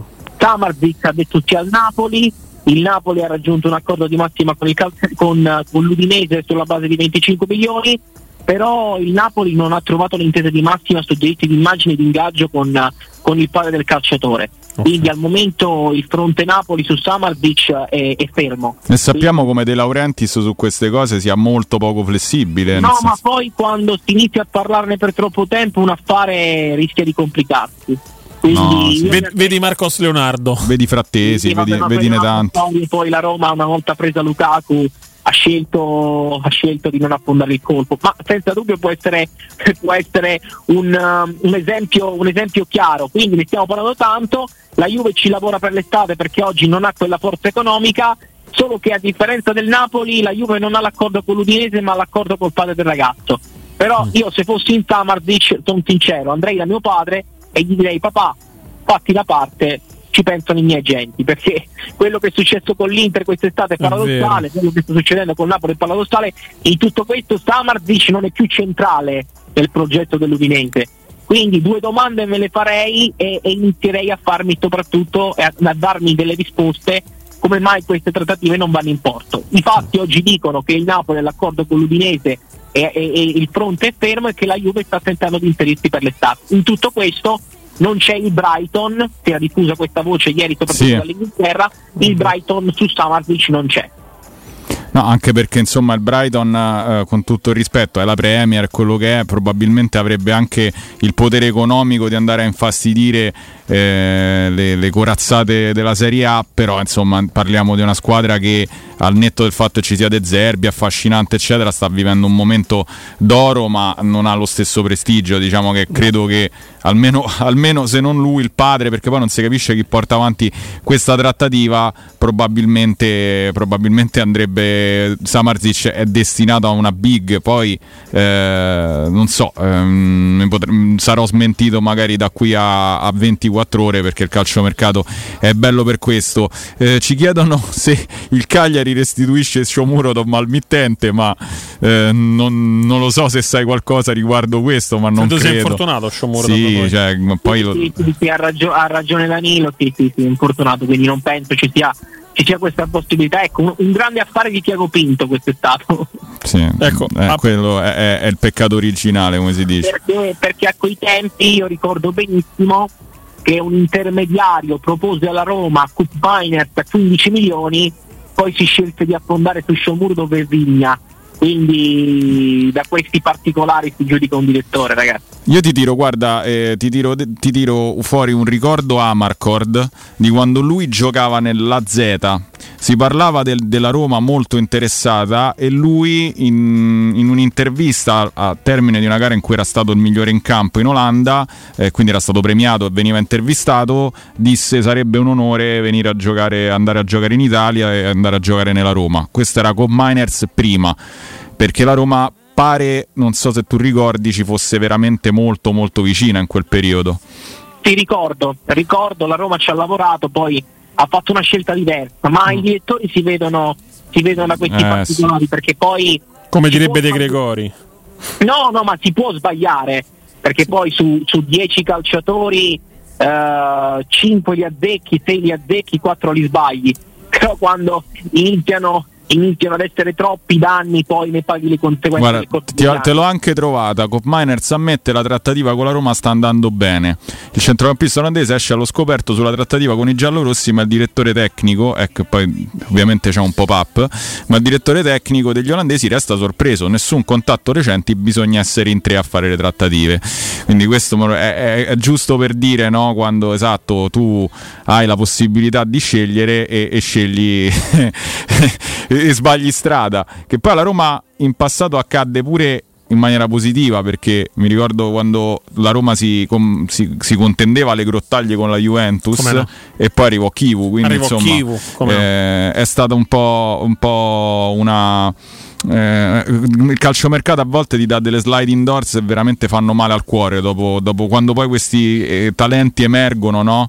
eh, ti, danno, ti, ti, ti, viene proprio il magone a pensare che sono stati magari vicinissimi anche a prezzi molto abbordabili eh, non so se Danilo ha qualche altra curiosità sì eh, volevo chiederti un'altra un, diciamo un'altra piccola carrellata nel senso che ho visto che il Brighton diciamo che se non ho visto male ancora non ho ufficializzato Valentin Barco dal, dal Boca Junior.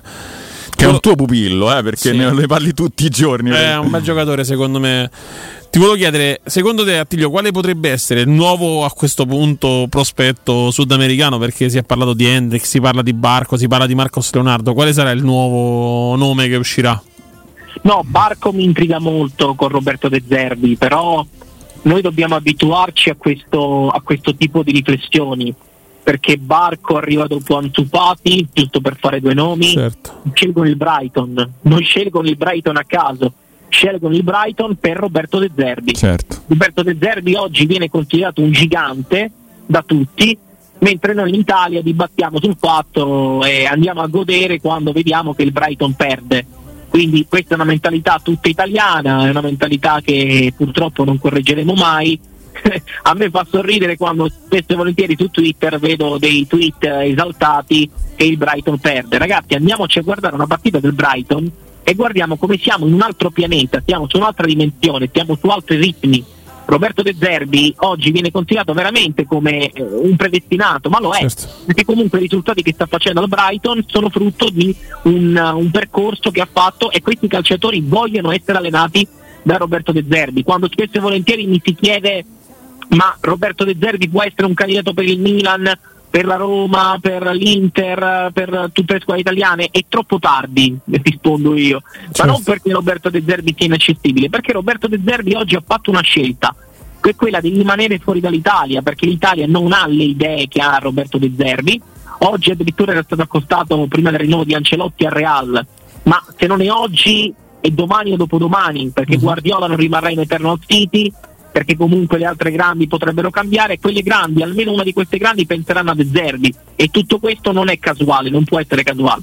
Guarda, ti faccio un'ultima domanda a cui ti chiedo proprio una risposta telegrafica perché siamo, dobbiamo andare in break. Mi chiedono di Vigna in, eh, se c'è qualche novità, se la Roma Sul è Flamengo. rimasta ferma sui suoi 10 milioni oppure magari il Tiago Pinto riesce quantomeno a smussare un po' gli angoli dato che Io la sua che ultima un'offerta di 7-8 forse Eh, mi dato che la sua, il suo ultimo, la, la sua ultima sessione magari se riesce No, a intanto in Vigna. realtà, in realtà da quelle che erano le mie informazioni l'offerta era più bassa dei 7-8 perché la Roma alla fine tira e molla sarebbe disposta anche ad accettare 8 però non ci sono sostanziali novità su Vigna. So che il procuratore sta continuando a lavorare e entro il 20, 22, 25 vorrebbero chiuderla perché comunque per Vigna eh, al momento non c'è spazio quindi vorrebbe fare una nuova esperienza Io Attilio ti Grazie ringrazio, mille, ti Attilio. ringrazio Grazie veramente voi, per eh, il tuo Ciao, intervento. S- spero ci ritroveremo insomma presto anche per commentare magari chissà un acquisto della Roma. Lo sentiremo E- spesso. Grazie, Attilio, grazie a buona te. serata. Allora noi ci fermiamo per una piccola pausa, poi torniamo e riapriamo le dirette.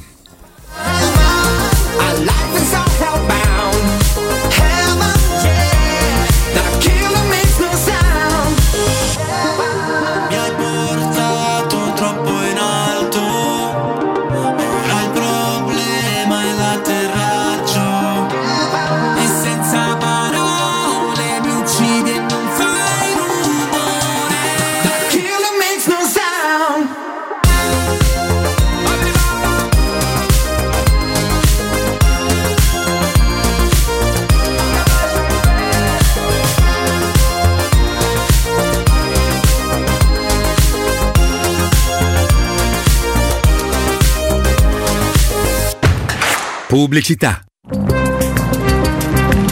Non perdere l'appuntamento con Sport e Salute su Teleradio Stereo. Tutti i martedì alle 15.50 e il sabato alle 9.40. La rubrica di informazione medico-scientifica a cura del professor Francesco Franceschi, specialista in ortopedia e traumatologia. Per informazioni 335 872 36 o francescofranceschi.it. Quindi dopo aperitivo? No, oggi ho il dentista. E sei così allegro? Io avrei una FIFA. E perché? Dolore, sia fisico che al portafoglio. Bah, come sei antiquata. Io sono un paziente We Dental Care. Il benessere del cliente è al primo posto. Macchinari di ultima generazione, un medico per ogni specializzazione, due centri all'avanguardia vicini alle metro e con orario continuato 9-20 lunedì sabato. Vai su WeDentalCare.it 800 56 1006. Faccio di meglio, ti accompagno. Ho deciso, vendo casa. E perché sei vestito da esploratore con quella bussola enorme in mano? Per orientarmi nelle insidie della vendita. Ma smettila, sciocchino! Non sai che da oltre vent'anni c'è UM24? Possono acquistare direttamente il tuo immobile e con l'innovativo servizio di vendita assistita ti offrono fino a un 5% in più rispetto al prezzo di mercato. Inoltre, se la tua casa ha problematiche catastali, amministrative, pignoramenti, eccetera, UM24 può risolvere anticipando tutte le spese per rendere l'immobile vendibile. Vai su um24.it.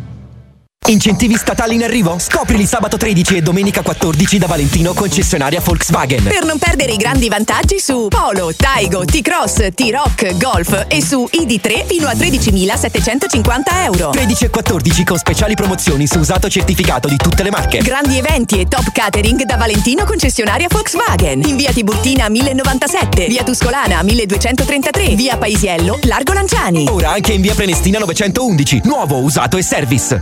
ValentinoAutomobili.it Sei alla ricerca del massimo comfort per la tua casa. Vieni da Home Sofa, siamo gli esperti del relax. Divani lussuosi, letti accoglienti e accessori per rendere il tuo spazio un luogo speciale. Una promozione per la nuova apertura, sconto 30% e consegna a casa tua gratuita. Non aspettare, visita il nostro showroom in via Quirino Maiorana 110. Home Sofa, il comfort che meriti per la tua casa. Home Sofa lo trovi in via Quirino Maiorana 110. Avviso importante per progettisti, tecnici, imprese, artigiani e per tutti coloro che lavorano nel mondo dell'edilizia. Prefedil presenta i sistemi costruttivi a secco per realizzare pareti e divisori con caratteristiche di isolamento termoacustico e di resistenza al fuoco ed elementi costruttivi per muri e per realizzare strutture portanti antisismiche con isolamento in classe A. Numerose soluzioni tecniche e corsi di formazione. Prefedil, sala espositiva in via Prenestina 956, uscita 16 del GRA, direzione Roma Centro. Info su prefedil.it.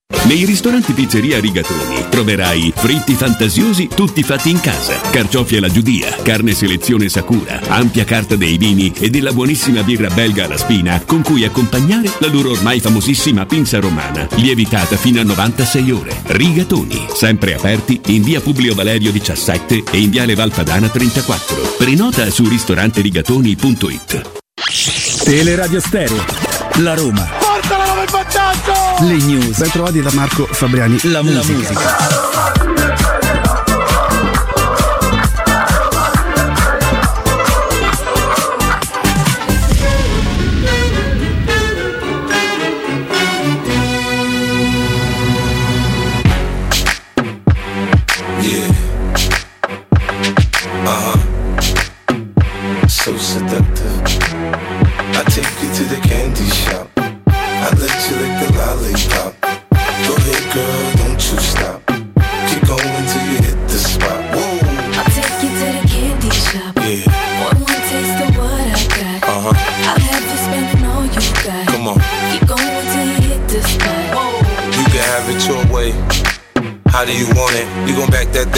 Should I push up on it? Temperature rising, okay, let's go to the next level. Dance floor jam packed, hot as a tea kettle. I break it down for you now, baby, it's simple. If you be an info, I'll be an info. In the hotel or in the back of the rental, on the beach or in the park, it's whatever you into. Got the magic stick, I'm the love doctor. How your fans teasing you about how sprung, I got you. Wanna show me you can work it, baby? No problem, get on top, then get to bounce around like a low rider. I'm a seasoned vet when it come to this shit. After you work up a sweat, you can play with the stick. I'm trying to explain, baby, the best way I can. I melt in your mouth, girl, not in your I hand. take you to the candy shop. I let you lick the lollipop. Go ahead, girl, don't you stop. Keep going till you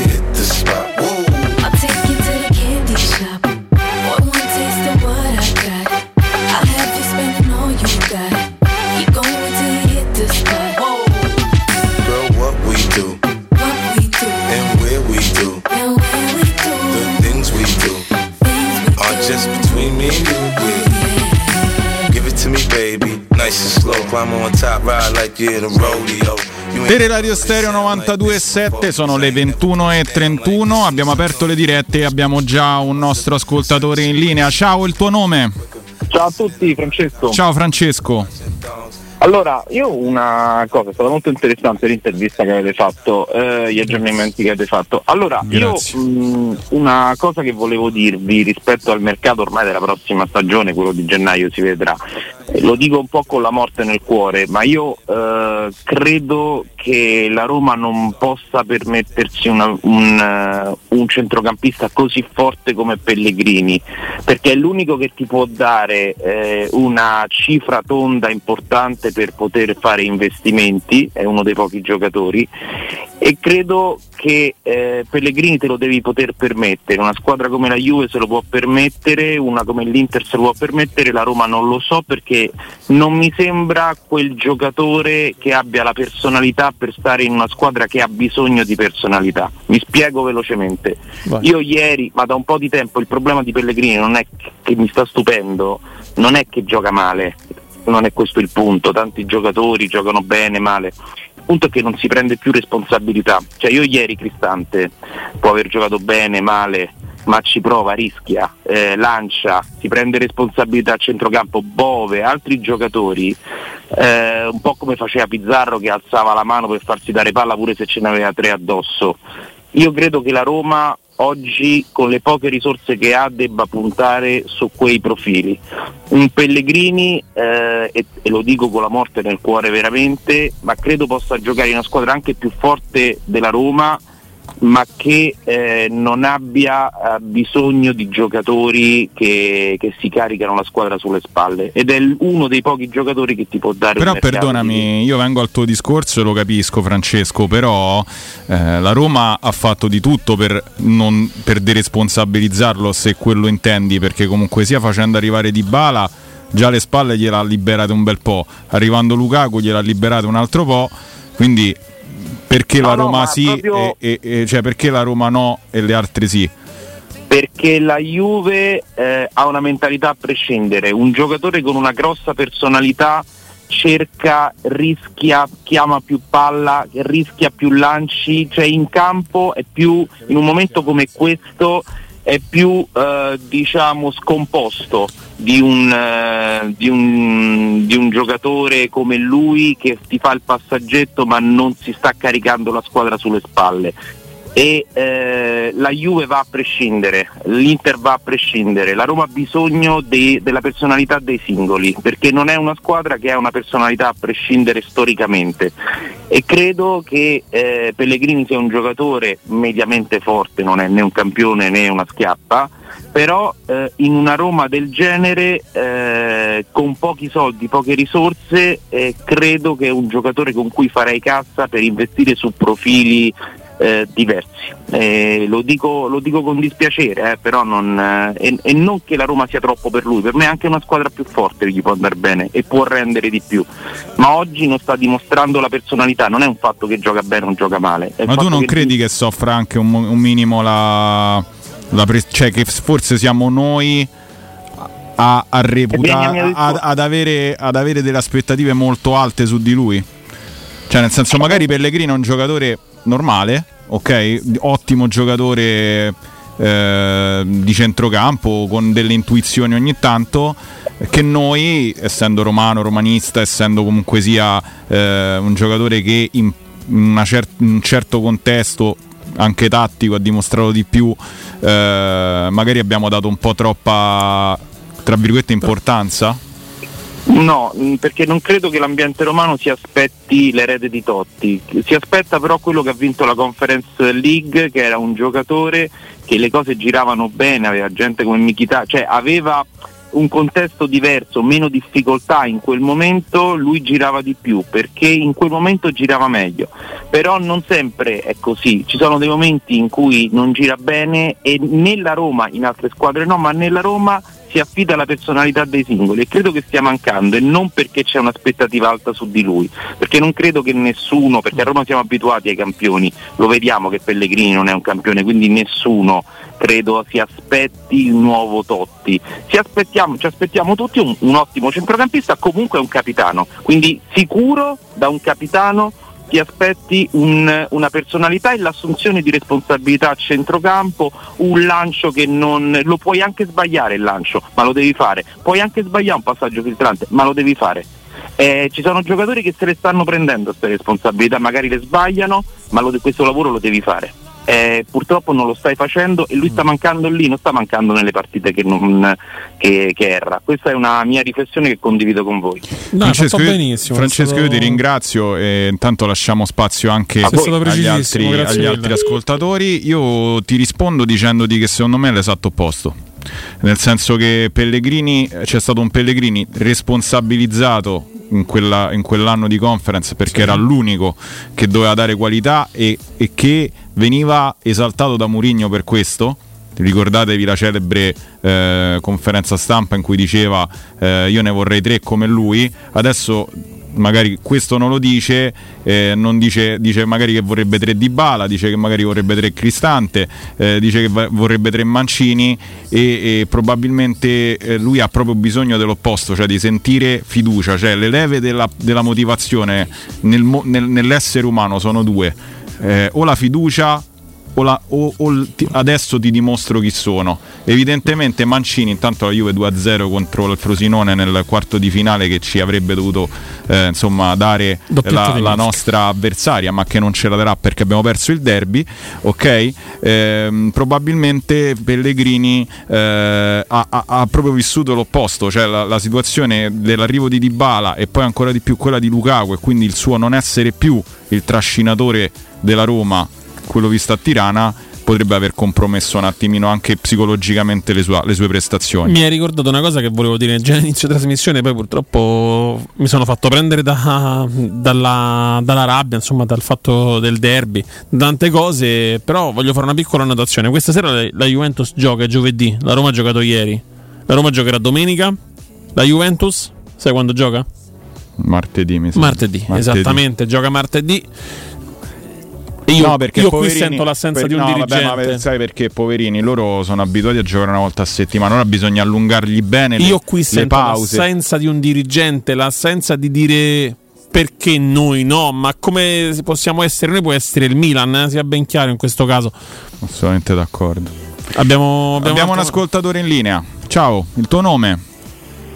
Pronto? Sì, ciao, il tuo nome.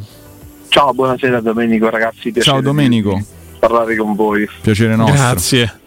Ehm, in merito alla partita di ieri non voglio fare commenti perché non è la singola partita che secondo me va analizzata, ma va analizzato un, un po' tutto il contesto.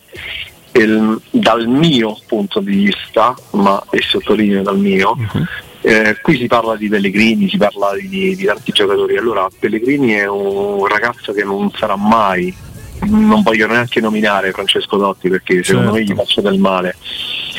È un ragazzo che però oh, quando c'era allenatore Fonseca, anche nel primo anno di Mourinho, si è caricato oh, la, la squadra sulle spalle, è un ragazzo che ci tiene alla squadra.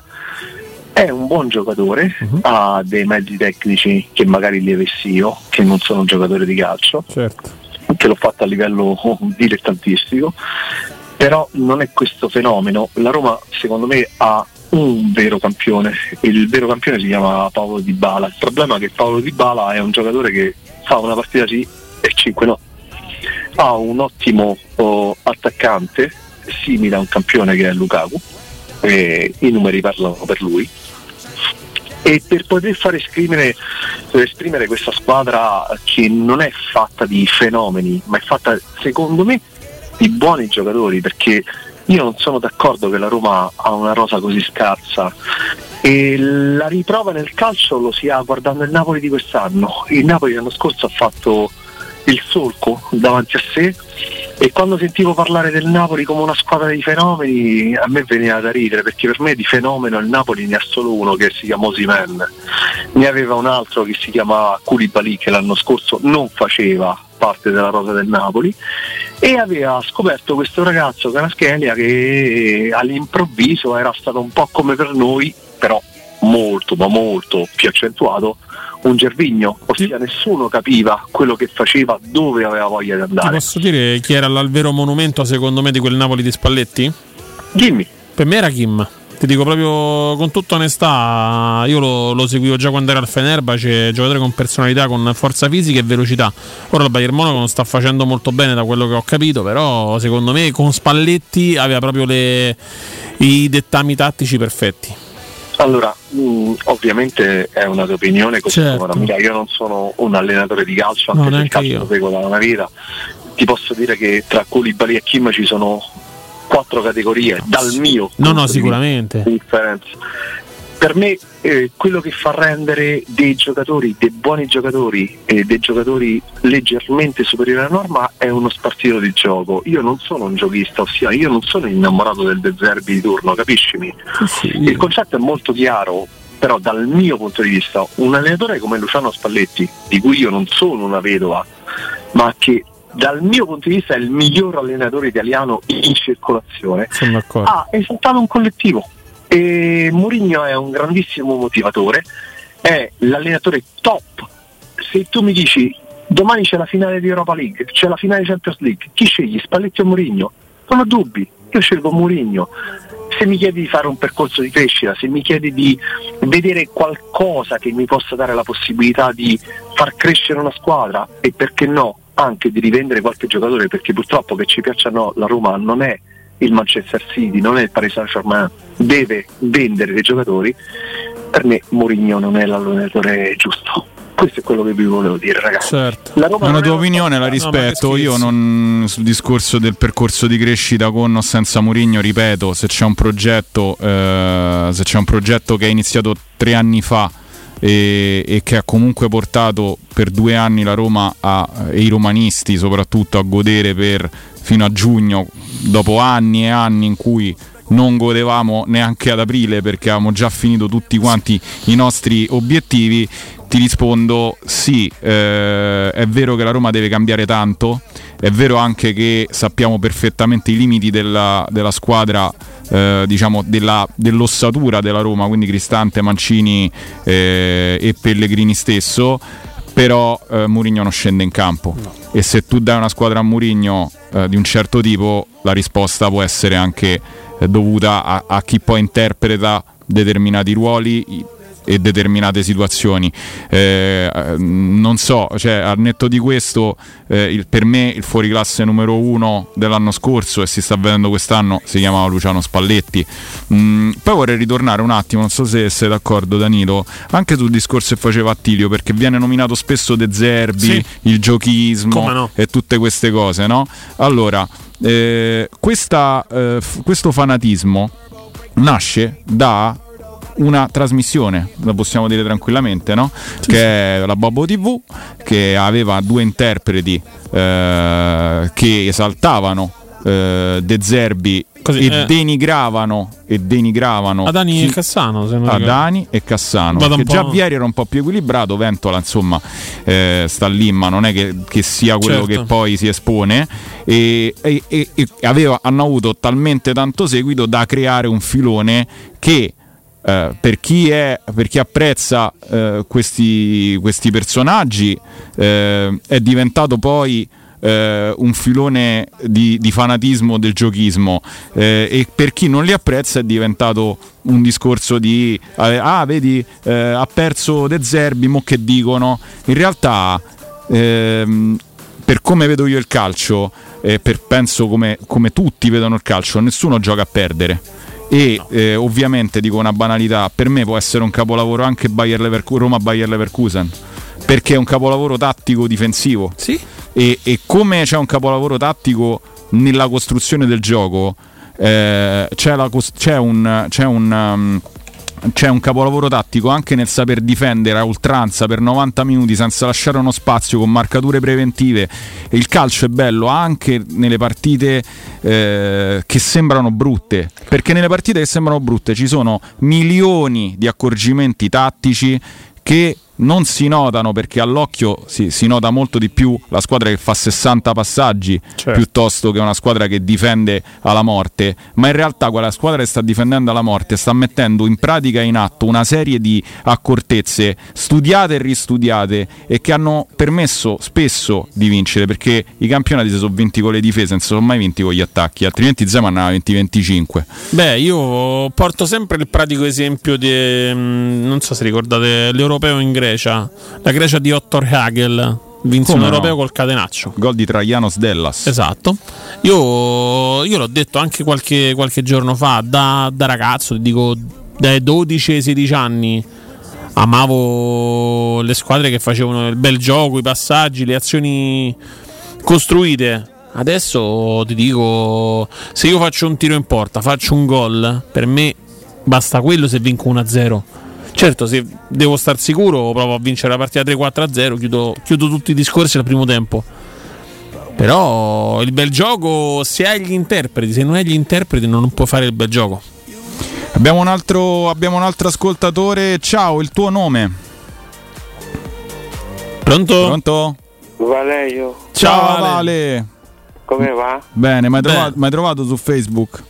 No, Guarda che non ti ho trovato manco io. eh. Ma, che so, ma, ma ce l'ho ancora Facebook? E io perché poi non so? lo uso veramente da, da 15 anni, quindi può essere. Valerio Ciao Vale. Serafino. Ok, poi Ciao ti Vale. Allora, Allora, guarda. adesso ti aggiungo Guarda, io, lo guarda, facciamo in diretta. subito, così almeno Ti diamo la siamo dimostrazione. sicuri Allora, che va. proprio ti cerco, eh. Ecco qui, Valerio Serafino, 18 amici in comune. Eccoti qua, Io non- trovato. Guarda, io te l'ho appena mandata. Ti dovrebbe Aspetta, arrivare mi- tra poco. vedere l'immagine perché mitico, Ec- eccola eh. qua. Ok, adesso pure io ti aggiungo agli amici. Ma peccato, mi ha perso. Ecco qua, adesso Eh, però, però oh Valerio, adesso mi devi accettare però, eh. Ti abbiamo mandato la richiesta noi, eh? Abbiamo richiesto tutte e due l'amicizia. Va bene, Ah. ieri ha perso e vabbè, eh, ci rifaremo spero presto. Ci rifaremo, ci rifaremo. Il calcio lo sai che è bello proprio per questo, perché ti dà sempre la possibilità di, di cioè ti dà la consapevolezza che ci sarà un momento in cui go- tornerai a godere, quindi stai sereno che non ti devi, non ti devi troppo buttare giù, perché poi alla fine eh, il- la cosa bella è proprio questa, cioè che a volte si è incudine, a volte si è, Si è martello. si è martello. In Speriamo questo di caso noi siamo, siamo in così. ma insomma la Roma ci ha regalato tante soddisfazioni, no Valerio? Quindi possiamo Beh, sì. sperare nel futuro, no? Futuro. Forza Roma, Sempre. buon lavoro. Grazie Valerio. Buona serata. Abbiamo un altro ospite intanto con noi, una, ospite, una- un altro ascoltatore in diretta. Ciao, il tuo nome? Sono Giovanni da Latina, ragazzi. Ciao Oh, Giovanni. Giova. Giova. Giova, mi mancavi, era un po' che non ti sentivo. No, ma infatti eh, eh, quando sono queste partite così impegnative io, io sarei inopportuno di turno, però voglio dirvi solo questo. Mai inopportuno. Vai, No, no, tutto. vabbè, ma io lo dico io perché è il gobbo napoletano, no, invece no, io amo la Roma, ho detto in più occasioni, in più trasmissioni, c'ho un libro di Bruno Conti, lavoravo in banca, l'ho conosciuto, amo Bruno Conti, sono uno sportivo e sono del 49 di aver lato con i miei fratelli giallorossi. Che, che, che la pensano loro mi interessa, io sono gemellato. Voglio dirvi questo, il derby purtroppo, io, ogni volta che discuto di calcio con, con- con gli amici miei, come dite voi qua, che io sono latino ormai da 30 anni, e voi non avete solo il campionato, avete anche la squadra in, in, in- in seno che dovete eh, battere. Eh sì, Poi, abbiamo, abbiamo una partita difficile in più, Giova. No, ma è proprio un fatto di esempio, non so se voi siete più contenti di vincere, di vincere lo scudetto oppure il derby, non lo, Lo so. scudetto 100 a 0. Scudetto lo dico, cioè, ma eh, non c'è proprio paragone. quando- No, di fatti, siamo dati due minuti, io mol- molte volte io vado di fretta per spazzare gli altri, però questa è seria la discussione. Quando Mourinho andò all'Inter, disse a me i derby non mi interessano, devo vincere i campionati, devo vincere i titoli. Però per Vero. voi, per noi, pure noi per la Salernitana, l'Avellino, derby no, cioè noi comunque vorremmo, vorremmo vincere un derby perché se non vinciamo il campionato alla fine abbiamo perso a Filippo e Panaro, diciamo noi a Napoli. Poi un'altra cosa, per esempio, io Mourinho lo, lo stimo, però se ogni volta hanno sempre torti i calciatori, hanno sempre torti gli arbitri, cioè alla fine gira gira, gira gira e diventa ripetitivo e non dico antipatico però non più credibile. Anche se quello che dice Mourinho, Giovanni Amotinati, che sono io, che nelle vostre trasmissioni ho detto da 30 anni che gli arbitri non sono credibili e il nostro campionato non è credibile. Se c'è i tifosi, se c'hai audience, se c'hai buoni abbonati vai avanti, altrimenti purtroppo. Ma per esempio il Frosinone, quanti abbonati c'ha? Confronto alla Juve, non c'è paragone, non c'è storia. No. Che restante che la, che la Juve è più forte, però non ci sarebbe storia a parità di condizioni, capisci? Certamente, certamente. Grazie, Grazie, salutiamo Giovanni. Giovanni, e cerchiamo, ci abbiamo un'ultima diretta, Vince. Ok. Allora L'ultima diamo, della dia- serata. Diamo, diamo il benvenuto a un altro ospite. A un'altra ospite. Oggi, adesso lo- so- per sono te stato bravo so- fino sono adesso. tutti ospiti. Mo sono tutti ospiti. Se ha un altro ascoltatore, ciao il tuo nome. sto ospite. Buonasera Federico. Ciao, Ciao Federico. Federico. Ciao, Forza Roma sempre. Sempre. Sempre. Guarda, io l'unica cosa che volevo dire, secondo me, cioè Mourinho è la salvezza della Roma, sempre, sempre, sempre. Il fattore è che il problema è la squadra, ragazzi, cioè col centrocampo che abbiamo, secondo me, poi vabbè, non so nessuno, eh, quindi non posso parlare e altro, però è troppo lento, cioè è una squadra troppo troppo lenta. Cioè, io adesso nel gioco moderno, ma non per giochista, non parlo di, di giochismo e altro, parlo proprio di velocità, cioè nel senso se andiamo sugli esterni siamo rallentati perché abbiamo degli esterni lenti. Se andiamo in mezzo al campo, stessa cosa, perché comunque con tutto il cuore Cristante sta a fare un grande campionato e tutto, ma Raga, io come mezzala, cioè un Cristante non ce lo vedrei, cioè lo vedrei più dietro come proprio difensivo, davanti alla difesa, grande giocatore, però davanti serve più qualità. Se arrivava Frattesi, secondo me un centrocampo Frattesi Bove era la fine del mondo, poi vabbè, eh, purtroppo è successo quel che è successo e, e niente, ecco, Non era giusto so, questo. lo so. Eh, guarda, io ti, Vengo, vengo al discorso tuo, Mourinho non gioca, eh, serve, qualche, serve qualche aiuto anche sotto il punto di vista qualitativo perché, e, e soprattutto di personalità. Comunque ti ringrazio Federico. E Ringraziamo tutti quelli che ringraziamo anche chiamato. tutti gli altri ovviamente che ci hanno chiamato. Noi siamo in eh, chiusura. Io ringrazio ovviamente Vince Canzonieri eh, che ci ha coadiuvato in eh, regia. Poi ovviamente un saluto anche a Danilo Conforti. Grazie a te Simone, grazie a tutti. Io vi lascio con eh, una frase storica perché comunque sia, nonostante tutto, eh, insomma, eh, noi rimaniamo tifosi, speaker ovviamente, ma eh, questo è il nostro lavoro. Poi c'è la passione e vi lascio con un eh, pezzo storico de- di Febbre a 90 il, eh, e, e vi rimando a domani, sempre dalle 8 alle 10, Simone Voccia e Danilo Conforti. Pensavo l'avessimo superata questa fase. Noi non supereremo mai questa fase.